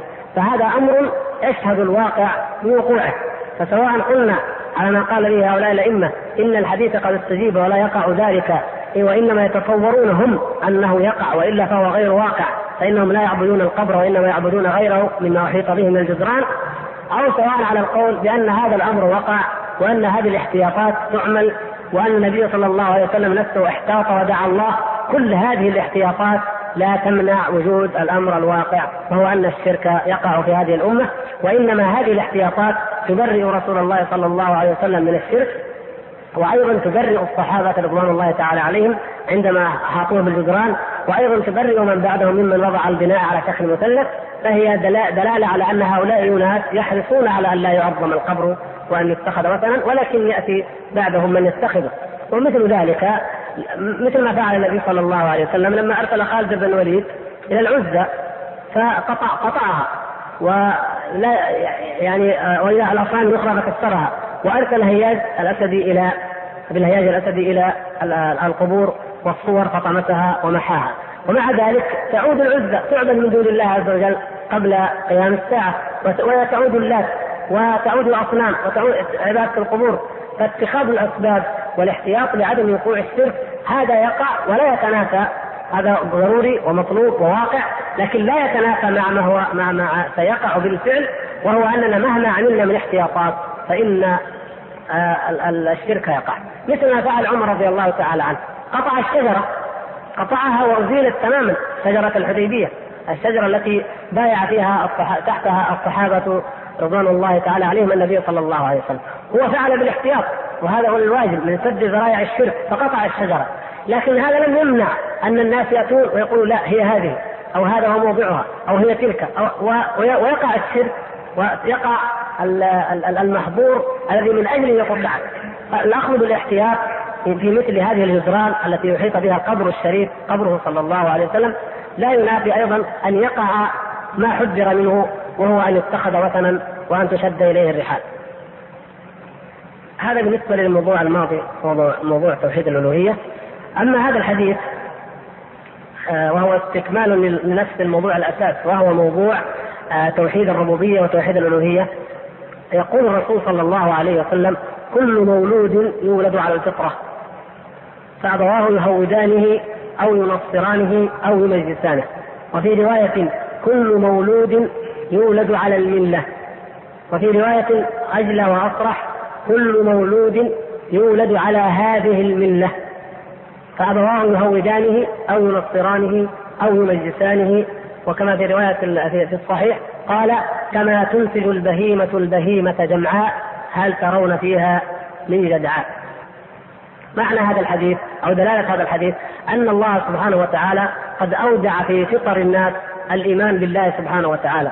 فكل مولود من بني آدم يولد فهو مقر بالله سبحانه وتعالى متجه بفطرته إلى الله سبحانه وتعالى مفطور على الإقرار بالله والإيمان به تبارك وتعالى بحيث لا يحتاج إلى أن يلقن ذلك ولا أن يعلمه بل هو مولود على نفس هذه الملة على هذه الملة أي على ملة الإسلام التي لا ملة غيرها ولا يقبل الله سبحانه وتعالى من أحد غيرها. وضرب مثالا لذلك بالبهيمة كما تنتج البهيمة البهيمة يعني تلد البهيمة بهيمة جمعاء تولد البهيمة كاملة ليس فيها أثر من آثار الإحداث الآدمي مثلا قطع الأذن أو الخطوط التي يضعها الناس على الإبل يضعون علامات أو ختوم أو أرسمة على الإبل أو على البقر أو على الغنم لتعرف هل ولدت بهيمة وعليها هذه العلامات والتشريطات والتشريطات؟ لا. بل تنتج البهيمة البهيمة جمعاء ليس فيها جدعاء ولا معلمة ولا مشروطة. وإنما من الذي يجزعها؟ الناس. الذي يجزعها هو صاحبها. وإلا فهي تولد سليمة. فكذلك الإنسان يولد على التوحيد سليما نقيا على التوحيد حتى يهود. أو ينصر أو يمجد فتجزع هذه الفطرة وتقطع وتوضع عليها علامة معينة. هذه العلامة قد تكون نصرانية قد تكون يهودية قد تكون مجوسية أي علامة. لكن إن لم يوضع علامة فماذا؟ فهو الإسلام. فهو الإسلام فهو يولد على هذه الملة فهو مولود على هذا الدين. ويقول آه ولا يقال إن معناه يولد ساذجا لا يعرف توحيدا ولا شركا. من الذي قال هذا القول؟ المعتزلة. بعض المعتزلة ردوا هذا الحديث بقولهم إنه يولد على الفطرة أي يولد ساذجا لا يعرف شركا ولا توحيدا. خالي الذهن يولد خالي الذهن لا يعرف شركا ولا توحيدا ثم أبواه يهودانه أو ينصرانه طيب فكيف يكون؟ طيب لم يذكر النبي صلى الله عليه وسلم الإسلام في الحديث. لم يقل ونسلمانه فإذا لم إذا إذا كان يولد لا يعرف شركا ولا توحيدا. فمن أين يأتي إليه التوحيد؟ من أين يأتي إليه الإسلام؟ فهؤلاء المعتزلة محادون ومضادون للحديث وإنما أولوه بهذا التأويل ليبنوا أو ليؤسسوا قواعدهم التي وضعوها وتركوا آه، الوحي الذي أنزله الله سبحانه وتعالى في المولود وهذه القاعدة قد سبق أن قلناها قواعد المتكلمين من المعتزلة وغيرهم وهي قولهم إن التقليد ليس إيمانا يقولون إن التقليد ليس إيمانا. والمراد بالتقليد ما هو؟ قالوا إن ال ال اليهود يولد أبناؤهم يهودا والنصارى يولد أبناؤهم على دينهم أيضا والمجوس كذلك. فكل واحد يولد فيتبع ويقلد آباءه ويقلد بيئته ويقلد مجتمعه.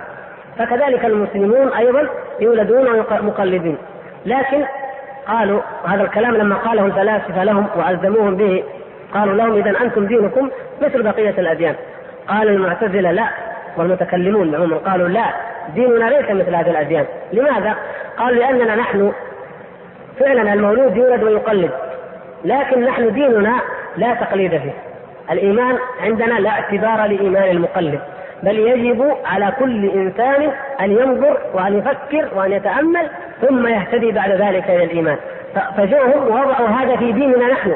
قالوا يجب على كل إنسان أن ينظر وأن يتأمل وأن يفكر حتى يعرف الله ويعرف توحيد الله ويتأكد هل القرآن حق أم لا ويتأكد هل محمد صلى الله عليه وسلم رسول أم لا فيجب على كل إنسان مسلم أن يتأكد وبعد أن يتأكد يصبح مسلما وقبل ذلك لا مثل ما قلنا لما قالوا إيش؟ قالوا طيب لو مات الإنسان وهو في أثناء مرحلة التفكير والنظر إيش يكون حكمه؟ يكون مسلم ولا ما يكون مسلم؟ وهكذا دار دار الخلاف بينهم نظرا لهذا، نظرا لأنهم بنوا على هذا الأصل الباطل الفاسد. فقال المعتزلة هذا الحديث لا يدل على أن الإنسان يولد على الفطرة وإنما معناه أنه يولد ساذجا خاليا يعني كالورقة البيضاء ليس فيها شيء لكن قد يكتب فيها الإيمان والإسلام وقد يكتب فيها النصرانية قد يكتب فيها اليهودية والنبي صلى الله عليه وسلم يكذبهم بنص الحديث الذي قال يولد على الرواية التي قالت يولد كل مولود يولد على الملة. أو على هذه الملة على هذه الملة أي يولد متدينا بهذا الدين. فهذا فهذا صريح بأن المولود لا يولد ساردا لا يعرف شركا ولا توحيدا بل يولد على التوحيد الذي أخذ الله سبحانه وتعالى ميثاقه علينا في الفطرة. وإذ أخذ ربك من بني آدم من ظهورهم ذريتهم وأشهدهم على أنفسهم ألست بربكم؟ قالوا بلى. ولذلك لما لما يدخل أهل النار الله سبحانه وتعالى ميثاقه علينا في الفطرة وإذ أخذ ربك من بني آدم من ظهورهم ذريتهم وأشهدهم على أنفسهم ألست بربكم؟ قالوا بلى. ولذلك لما لما يدخل أهل النار النار يوم القيامة فيقول الله سبحانه وتعالى كما في الحديث الصحيح فيقال لأهل النار أو لبعض أهل النار يا ابن آدم لو أن لك ملك الأرض جميعا أتفتدي به من عذاب النار؟ فيقول نعم يا رب والله لو كان لي ملك الأرض لافتديت به من هذا العذاب الذي أنا فيه والعياذ بالله عذاب جهنم. فيقول الله سبحانه وتعالى قد طلبت منك ما هو أهون من ذلك قد أخذت عليك العهد وأنت في صلب أبيك ألا تشرك بي شيئا. الشاهد هو قوله صلى الله عليه وسلم في هذا الحديث الصحيح قوله في صلب أبيك. فإن هذا يدل على أن الميثاق الذي أخذه الله سبحانه وتعالى على بني آدم إذا أخذ من ظهورهم ذريتهم أنه ميثاق حقيقي وأنه عهد حقيقي أخذه الله تعالى عليهم في الأصلاب ثم بعد ذلك يقرون به. وتبقى في فطرهم والميثاق الفطري هذا سيأتي إن شاء الله موضوعه في موضوعات تالية لكن الشاهد منه أن هذا الميثاق الذي أخذه الله سبحانه وتعالى في عالم الذر أيضا ولد به الإنسان في عالم الوجود في العالم الحقيقي الذي نعيشه الآن فكل مولود يولد على الفطرة. ومن أراد التوسع في موضوع الفطرة والرد على أقوال المعتزلة هؤلاء فليراجع كتاب شيخ الإسلام ابن تيمية درء تعارض العقل والنقل. فإنه الجزء الثاني منه والتاسع كلها امتداد وشرح لهذا الحديث وبيان لأدلة لكلام المعتزلة والمتكلمين والفلاسفة وإبطال لهم ونقل لكلام العلماء في معنى ذلك ومنهم الإمام مالك ومنهم أبو عمر بن عبد البر وأمثالهم. فالشاهد أنه أن هذا هذا هو المعنى الحقيقي للحديث. فلا يقال إن معناه إنه يولد ساذجا. وذكر حديثا آخر سبق في المرة الماضية حديث عياض بن حمار رضي الله تعالى عنه وهو قول خلقت عبادي حنفاء فاجتالتهم الشياطين وحرمت عليهم ما لم أحل لهم. فإن هذا دليل على أن الله سبحانه وتعالى قد خلق البشرية في الأصل على التوحيد وفطرهم على الإيمان ثم أشركوا ثم وقع الشرك.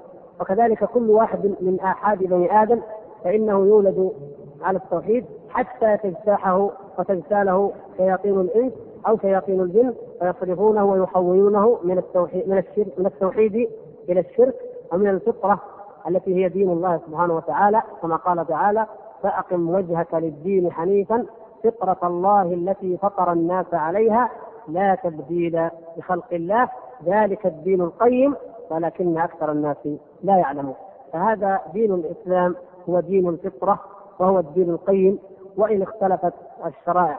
فإن الله سبحانه وتعالى جعلنا على ملة إبراهيم وأمرنا ثم أوحينا إليك أن اتبع ملة إبراهيم حنيفا. فهذه ملة إبراهيم وملة الأنبياء جميعا التوحيد الذي هو دين الفطرة لا تغيير له أبدا. ولكن الشرائع والتعبدات تختلف من دين إلى دين.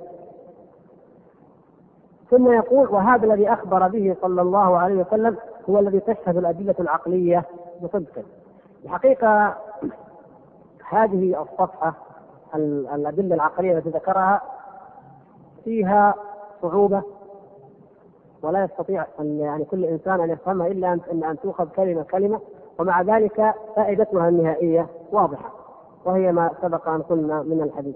ونحب أن ننبه بهذه المناسبة وحتى لا يتخوف بعض الإخوان من بعض موضوعات تأتينا أيضا في ما سيأتي في شرح هذه العقيدة أن نقول إننا إن شاء الله تعالى سوف نقتصر على الأمور التي يكون إيضاحها أولا الأمور النقلية التي جاءت في الآيات والأحاديث والشيء الثاني الأمور العقلية التي تكون واضحة وجلية.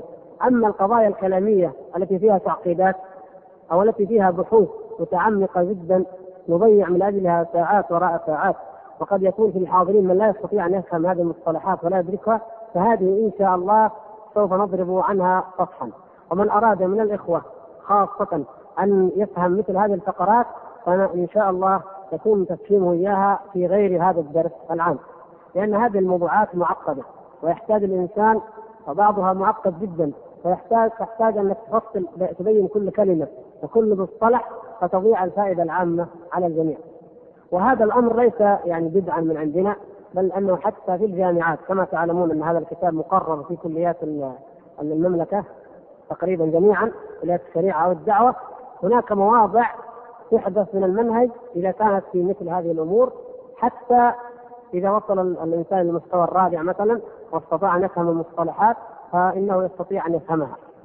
نقول إن هذا الموضع هذه التفصيلات ليست صعبة جدا لكن أحببنا أن ننبه على ما بعدها وإلا في, في, الإمكان أن تفهم ونحن نوضحها جميعا هذه الوجوه التي ذكرها ومنها ومنها نوضحها إن شاء الله بوجه واحد إذا فهم تفهم جميعا بإذن الله. فنقول الإنسان كل إنسان هو عنده إرادة وعنده إحساس حساس مريد كما قال النبي صلى الله عليه وسلم أصدق الأسماء ماذا؟ حارث وهمام. حارث وهمام.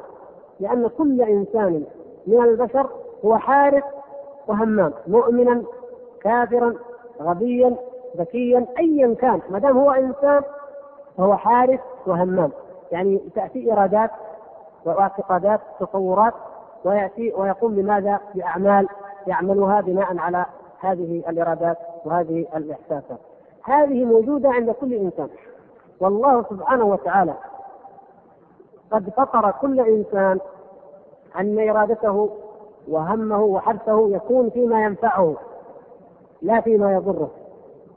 فأنت عندما تعمل أي إنسان عندما يعمل أي عمل إنما يجتهد في عمل ماذا؟ في عمل ما يضر ما ينفعه. وإن كان قد يكون ضارا هذا شيء آخر. الكافر يجتهد في عبادة الأصنام مثلا. النصارى يجتهدون في نشر دينهم وهو باطل مثلا. هذا شيء آخر. المهم أنه حسب ما يعتقد هو ويرى أنه نافع يكون اجتهاده ويكون حرصه ويكون عمله. أليس كذلك؟ إذا هذه حقيقة واضحة. فنقول إذا كانت الفطرة بهذا الشيء وإذا كان الإنسان بهذا الشيء لأنه حارس وهمام وعامل وأنه لا ينفع لا لا يعمل ولا يقدح إلا فيما يعتقد أنه ينفعه لا فيما يعتقد أنه يضره.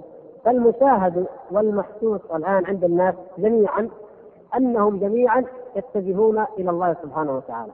أن كل كل البشر الذين يولدون يولدون وهم يريدون أن يتبعوا دينا ما يتجهون إلى رب ما.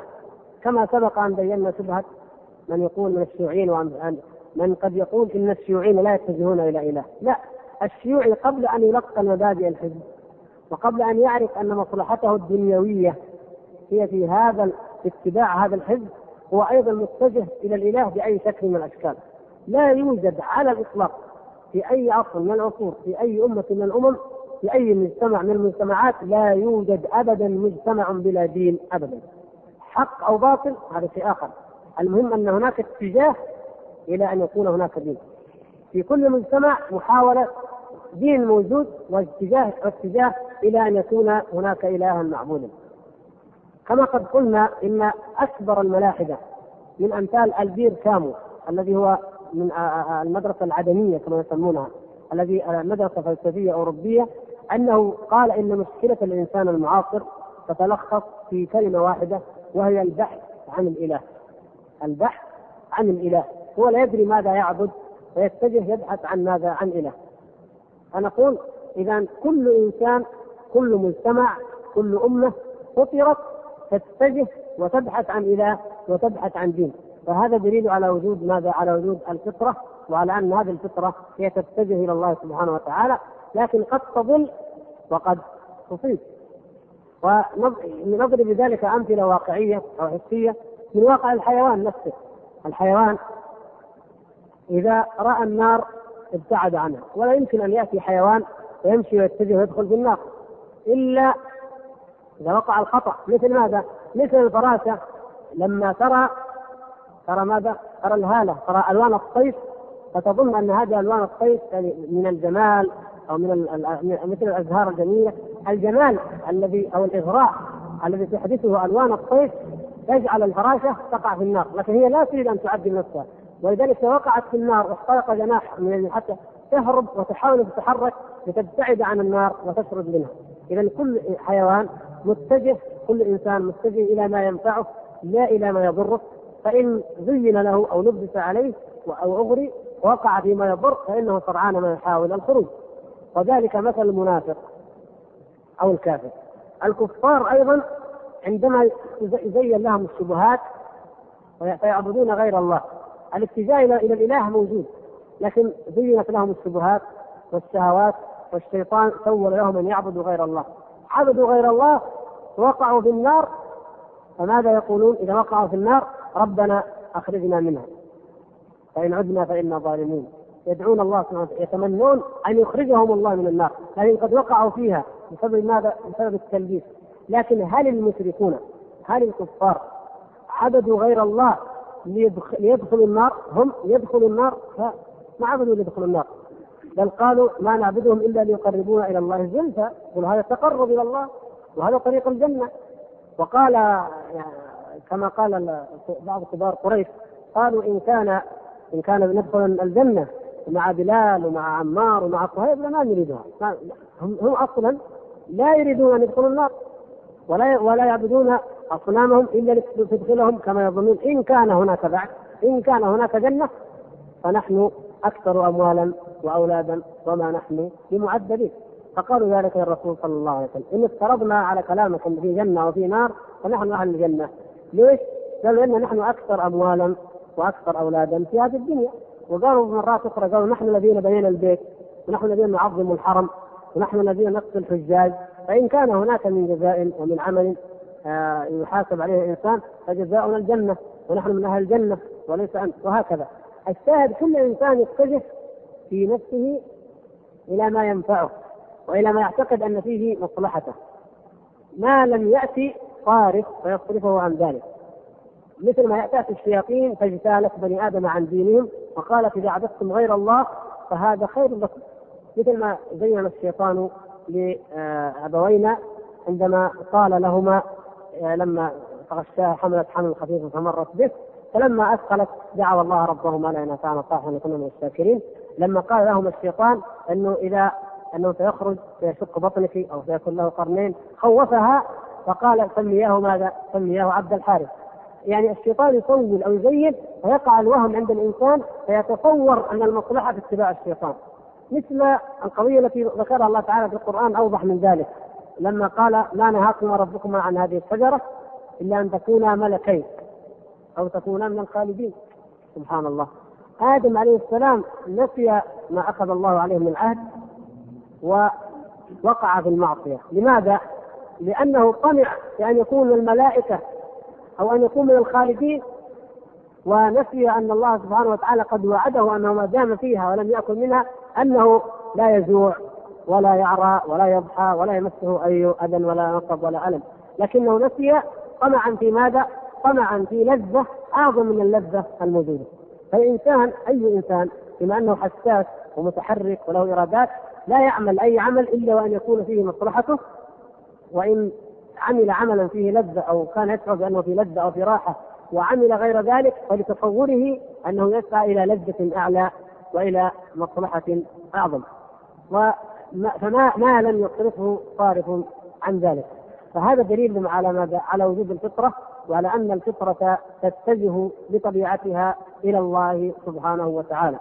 فالاعتقاد بأن الله سبحانه الاعتقاد بالله الإيمان بالله سبحانه وتعالى لا شك أنه هو الحق وأنه هو الصواب فلو خلي الانسان الإنسان الذي يبحث عن الحق لو خلي مع نفسه لاتجه إلى ماذا؟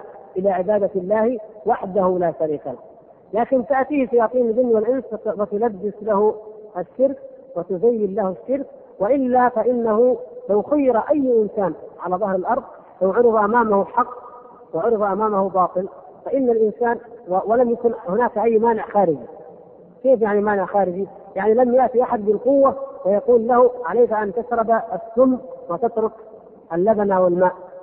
نفترض أن ما في مانع خارجي وأن الإنسان عرض عليه لبن وعرض عليه سم أي نوع من الطعام وأي نوع من المضار فإنه بطبيعته بفطرته يتجه إلى ماذا؟ إلى النافع ولا يأخذ الضار هكذا هكذا الإنسان بطبيعته فكذلك فإذا قلنا إن توحيد الله سبحانه وتعالى هو الحق وهو النافع فلو عرض ولو على أي إنسان يهودي أو نصراني أو مجوسي أي إنسان عرض عليه أمامه مجردا ورأى التصديق ورأى التكذيب وعلم حقا في نفسه أن التصديق بالنبي صلى الله عليه وسلم هو الذي يؤدي إلى المنفعة وهو الذي يؤدي إلى الخير فإنه يتجه إليه ويترك التكذيب الذي يؤدي به إلى النار. إنما قلنا يقع الشرك في ماذا؟ لأنه يلبس على الإنسان ما, ما الذي ينفعه وما الذي يضره. لكن لو خليت الفطرة لو جينا إلى هذا الإنسان واقنعناه بأن يترك التقليد يترك تقليد الدين الذي نشا عليه يترك الفلسفات التي ورثها يتخلى عن حقده على النبي صلى الله عليه وسلم وعلى دين الإسلام يتخلى عن تعصبه قلنا له أزل هذه الموانع الخارجية جميعا. ثم انظر بنفسك أنت واختر الدين الذي تريد. ثم أزال هذه الحجب جميعا وأخذ يقرأ القرآن بدءا بالفاتحة مثلا ثم البقرة قرأ في الأحاديث فإنه سيجد أن هذا هو الدين الحق وسوف يؤمن به. وإذا قرأتم الذين دخلوا في الإسلام ما كتبه الذين دخلوا في الإسلام لوجدتم هذا الكلام تصديقا لما يقوله الشارح هنا. أنه إذا خليت النفس عن الموانع الخارجية من التقليد أو من الاتباع فإنها تهتدي إلى الدين الحق. تجدهم يقول واحد منهم أنا قرأت أديان الهند وقرأت أديان الصين ودخلت في دين كذا ودين كذا ثم لم أقتنع بها واخذت أبحث عن الدين الحق. اذا هنا جاء جاء ما يقوله الشارح أن الفطرة تبحث وأنها لو تركت لاهتدت. قال في أثناء البحث تعرفت على شاب مسلم أو وقع بيده نسخة من القرآن أو كذا فلما قرأت عرفت أن هذا هو الدين الحق فاهتدى فأسلم. فهذا دليل على وجود الفطرة. لكن الفطرة وحدها لا تهتدي. وحدها قد تضل.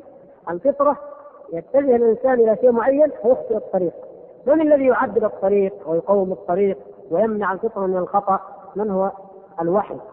ولذلك لم يؤاخذنا الله سبحانه وتعالى ولم يحاسبنا بمقتضى العهد الذي أخذه علينا في عالم الذر. ولم يحاسبنا الله سبحانه وتعالى أو يؤاخذنا بمقتضى الفطرة التي فطرها في أنفسنا. وإنما بعث الله النبيين مبشرين ومنذرين وأنزل معهم الكتاب لئلا يكون للناس على الله حجة بعد الرسل أي الحجة والبلاغ إنما هو في دعوى الأنبياء. فهذا من حكمة الله ومن عدل الله بل من فضل الله سبحانه وتعالى علينا أنه لا يعذب أحدا وما كنا معذبين حتى نبعث رسولا مع قيام الحجج في الفطرة مع قيام الحجج في العقل. مع قيام مع الميثاق الذي أخذه في عالم الذر مع البراهين التي جعلها في الكون وفي النفس وفي الآفاق مع ذلك كله فإن العذاب وإدخال النار لا يكون إلا على البلاغ على ما يبلغ الإنسان من العلم النبوي. نقول هذا ملخص لهذه الأوجه وهو أن الفطرة تتجه إلى الله سبحانه وتعالى وأن الإنسان آه، لديه قادريه الاتباع كما أن لدى لدى كل إنسان قابلية التعلم ولديه قابلية العبادة لله وقابلية الاهتداء بهدي الله سبحانه وتعالى. فما لم يحل حائل أو يأتي حجاب من الحجب يحجب الإنسان عن التوحيد فإن بني آدم جميعا يتجهون إلى التوحيد. والمؤمن ليس مقلدا. المؤمن كل مسلم على ظهر الأرض ليس مقلدا لأنه مؤمن بالله بمقتضى الميثاق الفطري وبالميثاق في عالم الذر وبمقتضى الفطرة التي خلقه الله تبارك وتعالى عليها وبمقتضى الإيمان بالنبي صلى الله عليه وسلم الإيمان الذي هو أقوى من البراهين العقلية الإيمان البدهي الذي هو أقوى من البراهين النظرية العقلية ومع ذلك فلكل مؤمن براهينه وحجته التي أعطاه الله سبحانه وتعالى إياها على قدر علمه وعلى قدر ما بلغه. يا محمد يحكي عن ابي حنيفه.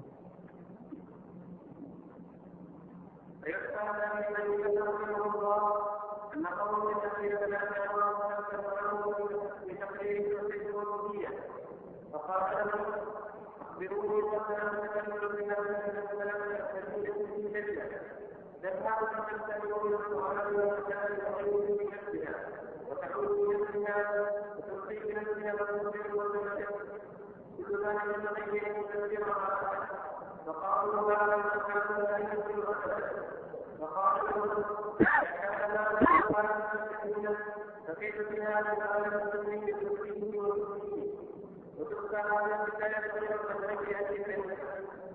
ولو أخذ رجل بتوحيد الربوبية التي يفرق به هؤلاء كثير من يكفرون ويتبعون قواعد السالكين كما ذكره الله أولئك السائلين ربهم وهو على ذلك إن من بالله وحده ويتفرق مرجات الله الزمان على توحيد المشرك يقول المؤلف رحمه الله ويحكى يحكى عن أبي حنيفة، لماذا ذكرها بهذا؟ كلمة يحكى أو يقال معناها أن الخبر فيه كلام ليس موثوقا. والحقيقة أن هذه الواقعة لا نتصور أنها تصح عن الإمام أبي حنيفة، أي أنه يتجرأ أحد من الملاحدة في عهد الإمام أبي حنيفة في أوائل القرن الثاني ويأتي ويقول أنا أنكر وجود الله ثم يؤتى به إلى مثلا إلى الكوفة التي كان فيها الإمام ويؤتى إلى أكبر عالم فيها أو من أكبر علمائها ويقول له أنا أقول لك هذا أنا أريد أن يعني حقيقة الأمر أنه أي واحد منا الحمد لله نحن الآن على ضعف إيماننا وعلى ضعف علمنا ما يتجرأ الملحد انه ياتي فضلا عن يبحث عن عالم من علماء المسلمين الكبار ويقول أنا أبغى اناظره لأن هذا يعني الله سبحانه وتعالى ضرب عليهم الذل. وعلماء المسلمين أصلا والمسلمون حتى العامة منهم يرفضون أن أن يقابلوا مثل هذا الإنسان أو يتحدثوا معه. فضلا عن أن يفتحوا له الطريق يقولوا تعال ناظرك وممكن ناقشك وإذا ما اقنعناك نروح بك إلى الإمام أبو حنيفة. نقول هذا لا يمكن هذا لا يتخيل. لكن هذا مما يذكره بعض المتكلمين أو بعض الناس يذكرونه على سبيل المثال أو على سبيل أن الأئمة آه، الأربعة وغيرهم قد عرفوا الأدلة أو البراهين والحجج العقلية. مثل ذلك ما ينقل عن الإمام أحمد الإمام الشافعي في أنهم قالوا انظروا إلى هذه البيضة. عجبت لهذه البيضة كما يقول الإمام. عجبت لهذه البيضة التي ظاهرها هذا العظم وباطنها الماء ثم يخرج منها ذلك الحيوان ثم يكون له العين والمنقار والرئتان والحياة. هل هذا دليل؟ هل هذا دليل على أن العذاب لا يقع؟ هذا الاخ غلط طيب نترك النظام كنا نتكلم فيه. أيوه. فنقول نعم أن الإمام أحمد رحمه الله عندما يستدل بالبيضة هل نقول لا يملك الإمام أحمد أو دليل الإمام أحمد على وجود الله هو هذه البيضة؟ أو دليل الإمام أبو حنيفة على وجود الله على توحيد الربوبية هو السفينة مثلا؟ لا يمكن. أو من قال من الأئمة من أراد أن أن يعرف الله فلينظر الإنسان كيف خلق من طين ثم من ماء ثم خرج ثم كذا. هل يعني هذا هو دليله فقط على وجود الله سبحانه وتعالى على ربوبيه الله؟ لا. هذه أمثلة هذه عبر. مثل أي واحد منا يرى يرى منظر بملكوت الله عز وجل في السماء فيقول انظر سبحان الله كيف يمكن الله عز وجل أحد؟ انظر هذا دليل على ربوبية الله على على أن الله خلق ذلك. ليس هذا يعني هو دليله الوحيد الذي يقوم إيمانه ويعتمد إيمانه عليه. لا إنما يذكر كمثال من الأمثلة كدليل من جملة الأدلة. فهذا الدليل دليل السفينة يذكر كذلك. لا يعني هذا أننا لم نؤمن بالله إلا بناء على هذا الدليل أو أن هذا هو حجتنا الوحيدة أو أن ما نملك على وجود الله إلا أمثال هذه الأدلة. لا. الله سبحانه وتعالى في كل شيء له آية تدل على أنه واحد تبارك وتعالى وهو جل شأنه وجوده أعظم وأيقن في النفوس من وجود المخلوقين أنفسهم لأننا نعلم أن هؤلاء المخلوقين إنما وجدوا لأن الله سبحانه وتعالى هو الذي خلقهم وهو الذي اوجدهم فوجود الخالق الموجد سبحانه وتعالى أكثر يقينا وأكثر إيمانا النفس به أكثر يقينا من يقينها في وجود أي بلدة لم يرها الإنسان منا. الإنسان منا بعضنا لم يذهب إلى أمريكا أو لم يذهب إلى الهند ومع ذلك مستيقن بوجودها مقر بأنها موجودة. والإيمان بوجود الله أعظم وأكثر يقينا من اليقين أو الإقرار بذلك لأنه تمتلئ به الفطرة والقلب قبل أن يعرضه الذهن على المباحث العقلية النظرية. الشاهد أن هذا هو المثال. تفسيره واضح أنه لا يمكن أن تأتي سفينة يتجمع الخشب ثم يصبح سفينة ثم يحمل البضائع ثم يذهب بها ثم يفرقها ثم يعود هكذا من تلقاء نفسه. بل لا بد له من موجد ولا بد لها, لها من صانع صنعها. فكذلك الكون كله هو مثل هذه السفينة. الله سبحانه وتعالى هو الذي صنعها وهو الذي خلقها وهو الذي يدبرها ويسيرها ويقلب الليل والنهار سبحانه وتعالى. آه هنا قضية ما ذكره المؤلف. منازل السائرين. كتاب منازل السائرين هذا كتاب ألفه الإمام أبو عبد الله الهروي آه صاحب الذي شرحه الإمام ابن القيم في كتابه مدارج السالكين شرح منازل السائرين. هذا هو المذكور هنا في في قوله ويثنى فيه كثير من أهل التصوف ويجعلونه غاية السالكين أما المتكلمين والنظار قد سبق الحديث عنهم. وأما هذا الهروي صاحب منازل السائرين فإنه قد وقع عفى الله عنه حين وقع فيه الصوفية من الحديث عن الفناء.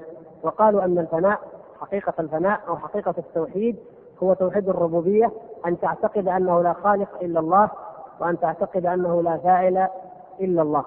وهذا سيأتي تفصيله بعد بعد كذا صفحة سيأتي ذكر الأبيات التي ذكرها المؤلف رحمه الله عن الهروي نفسه وهي أبيات مردودة في موضوع التوحيد.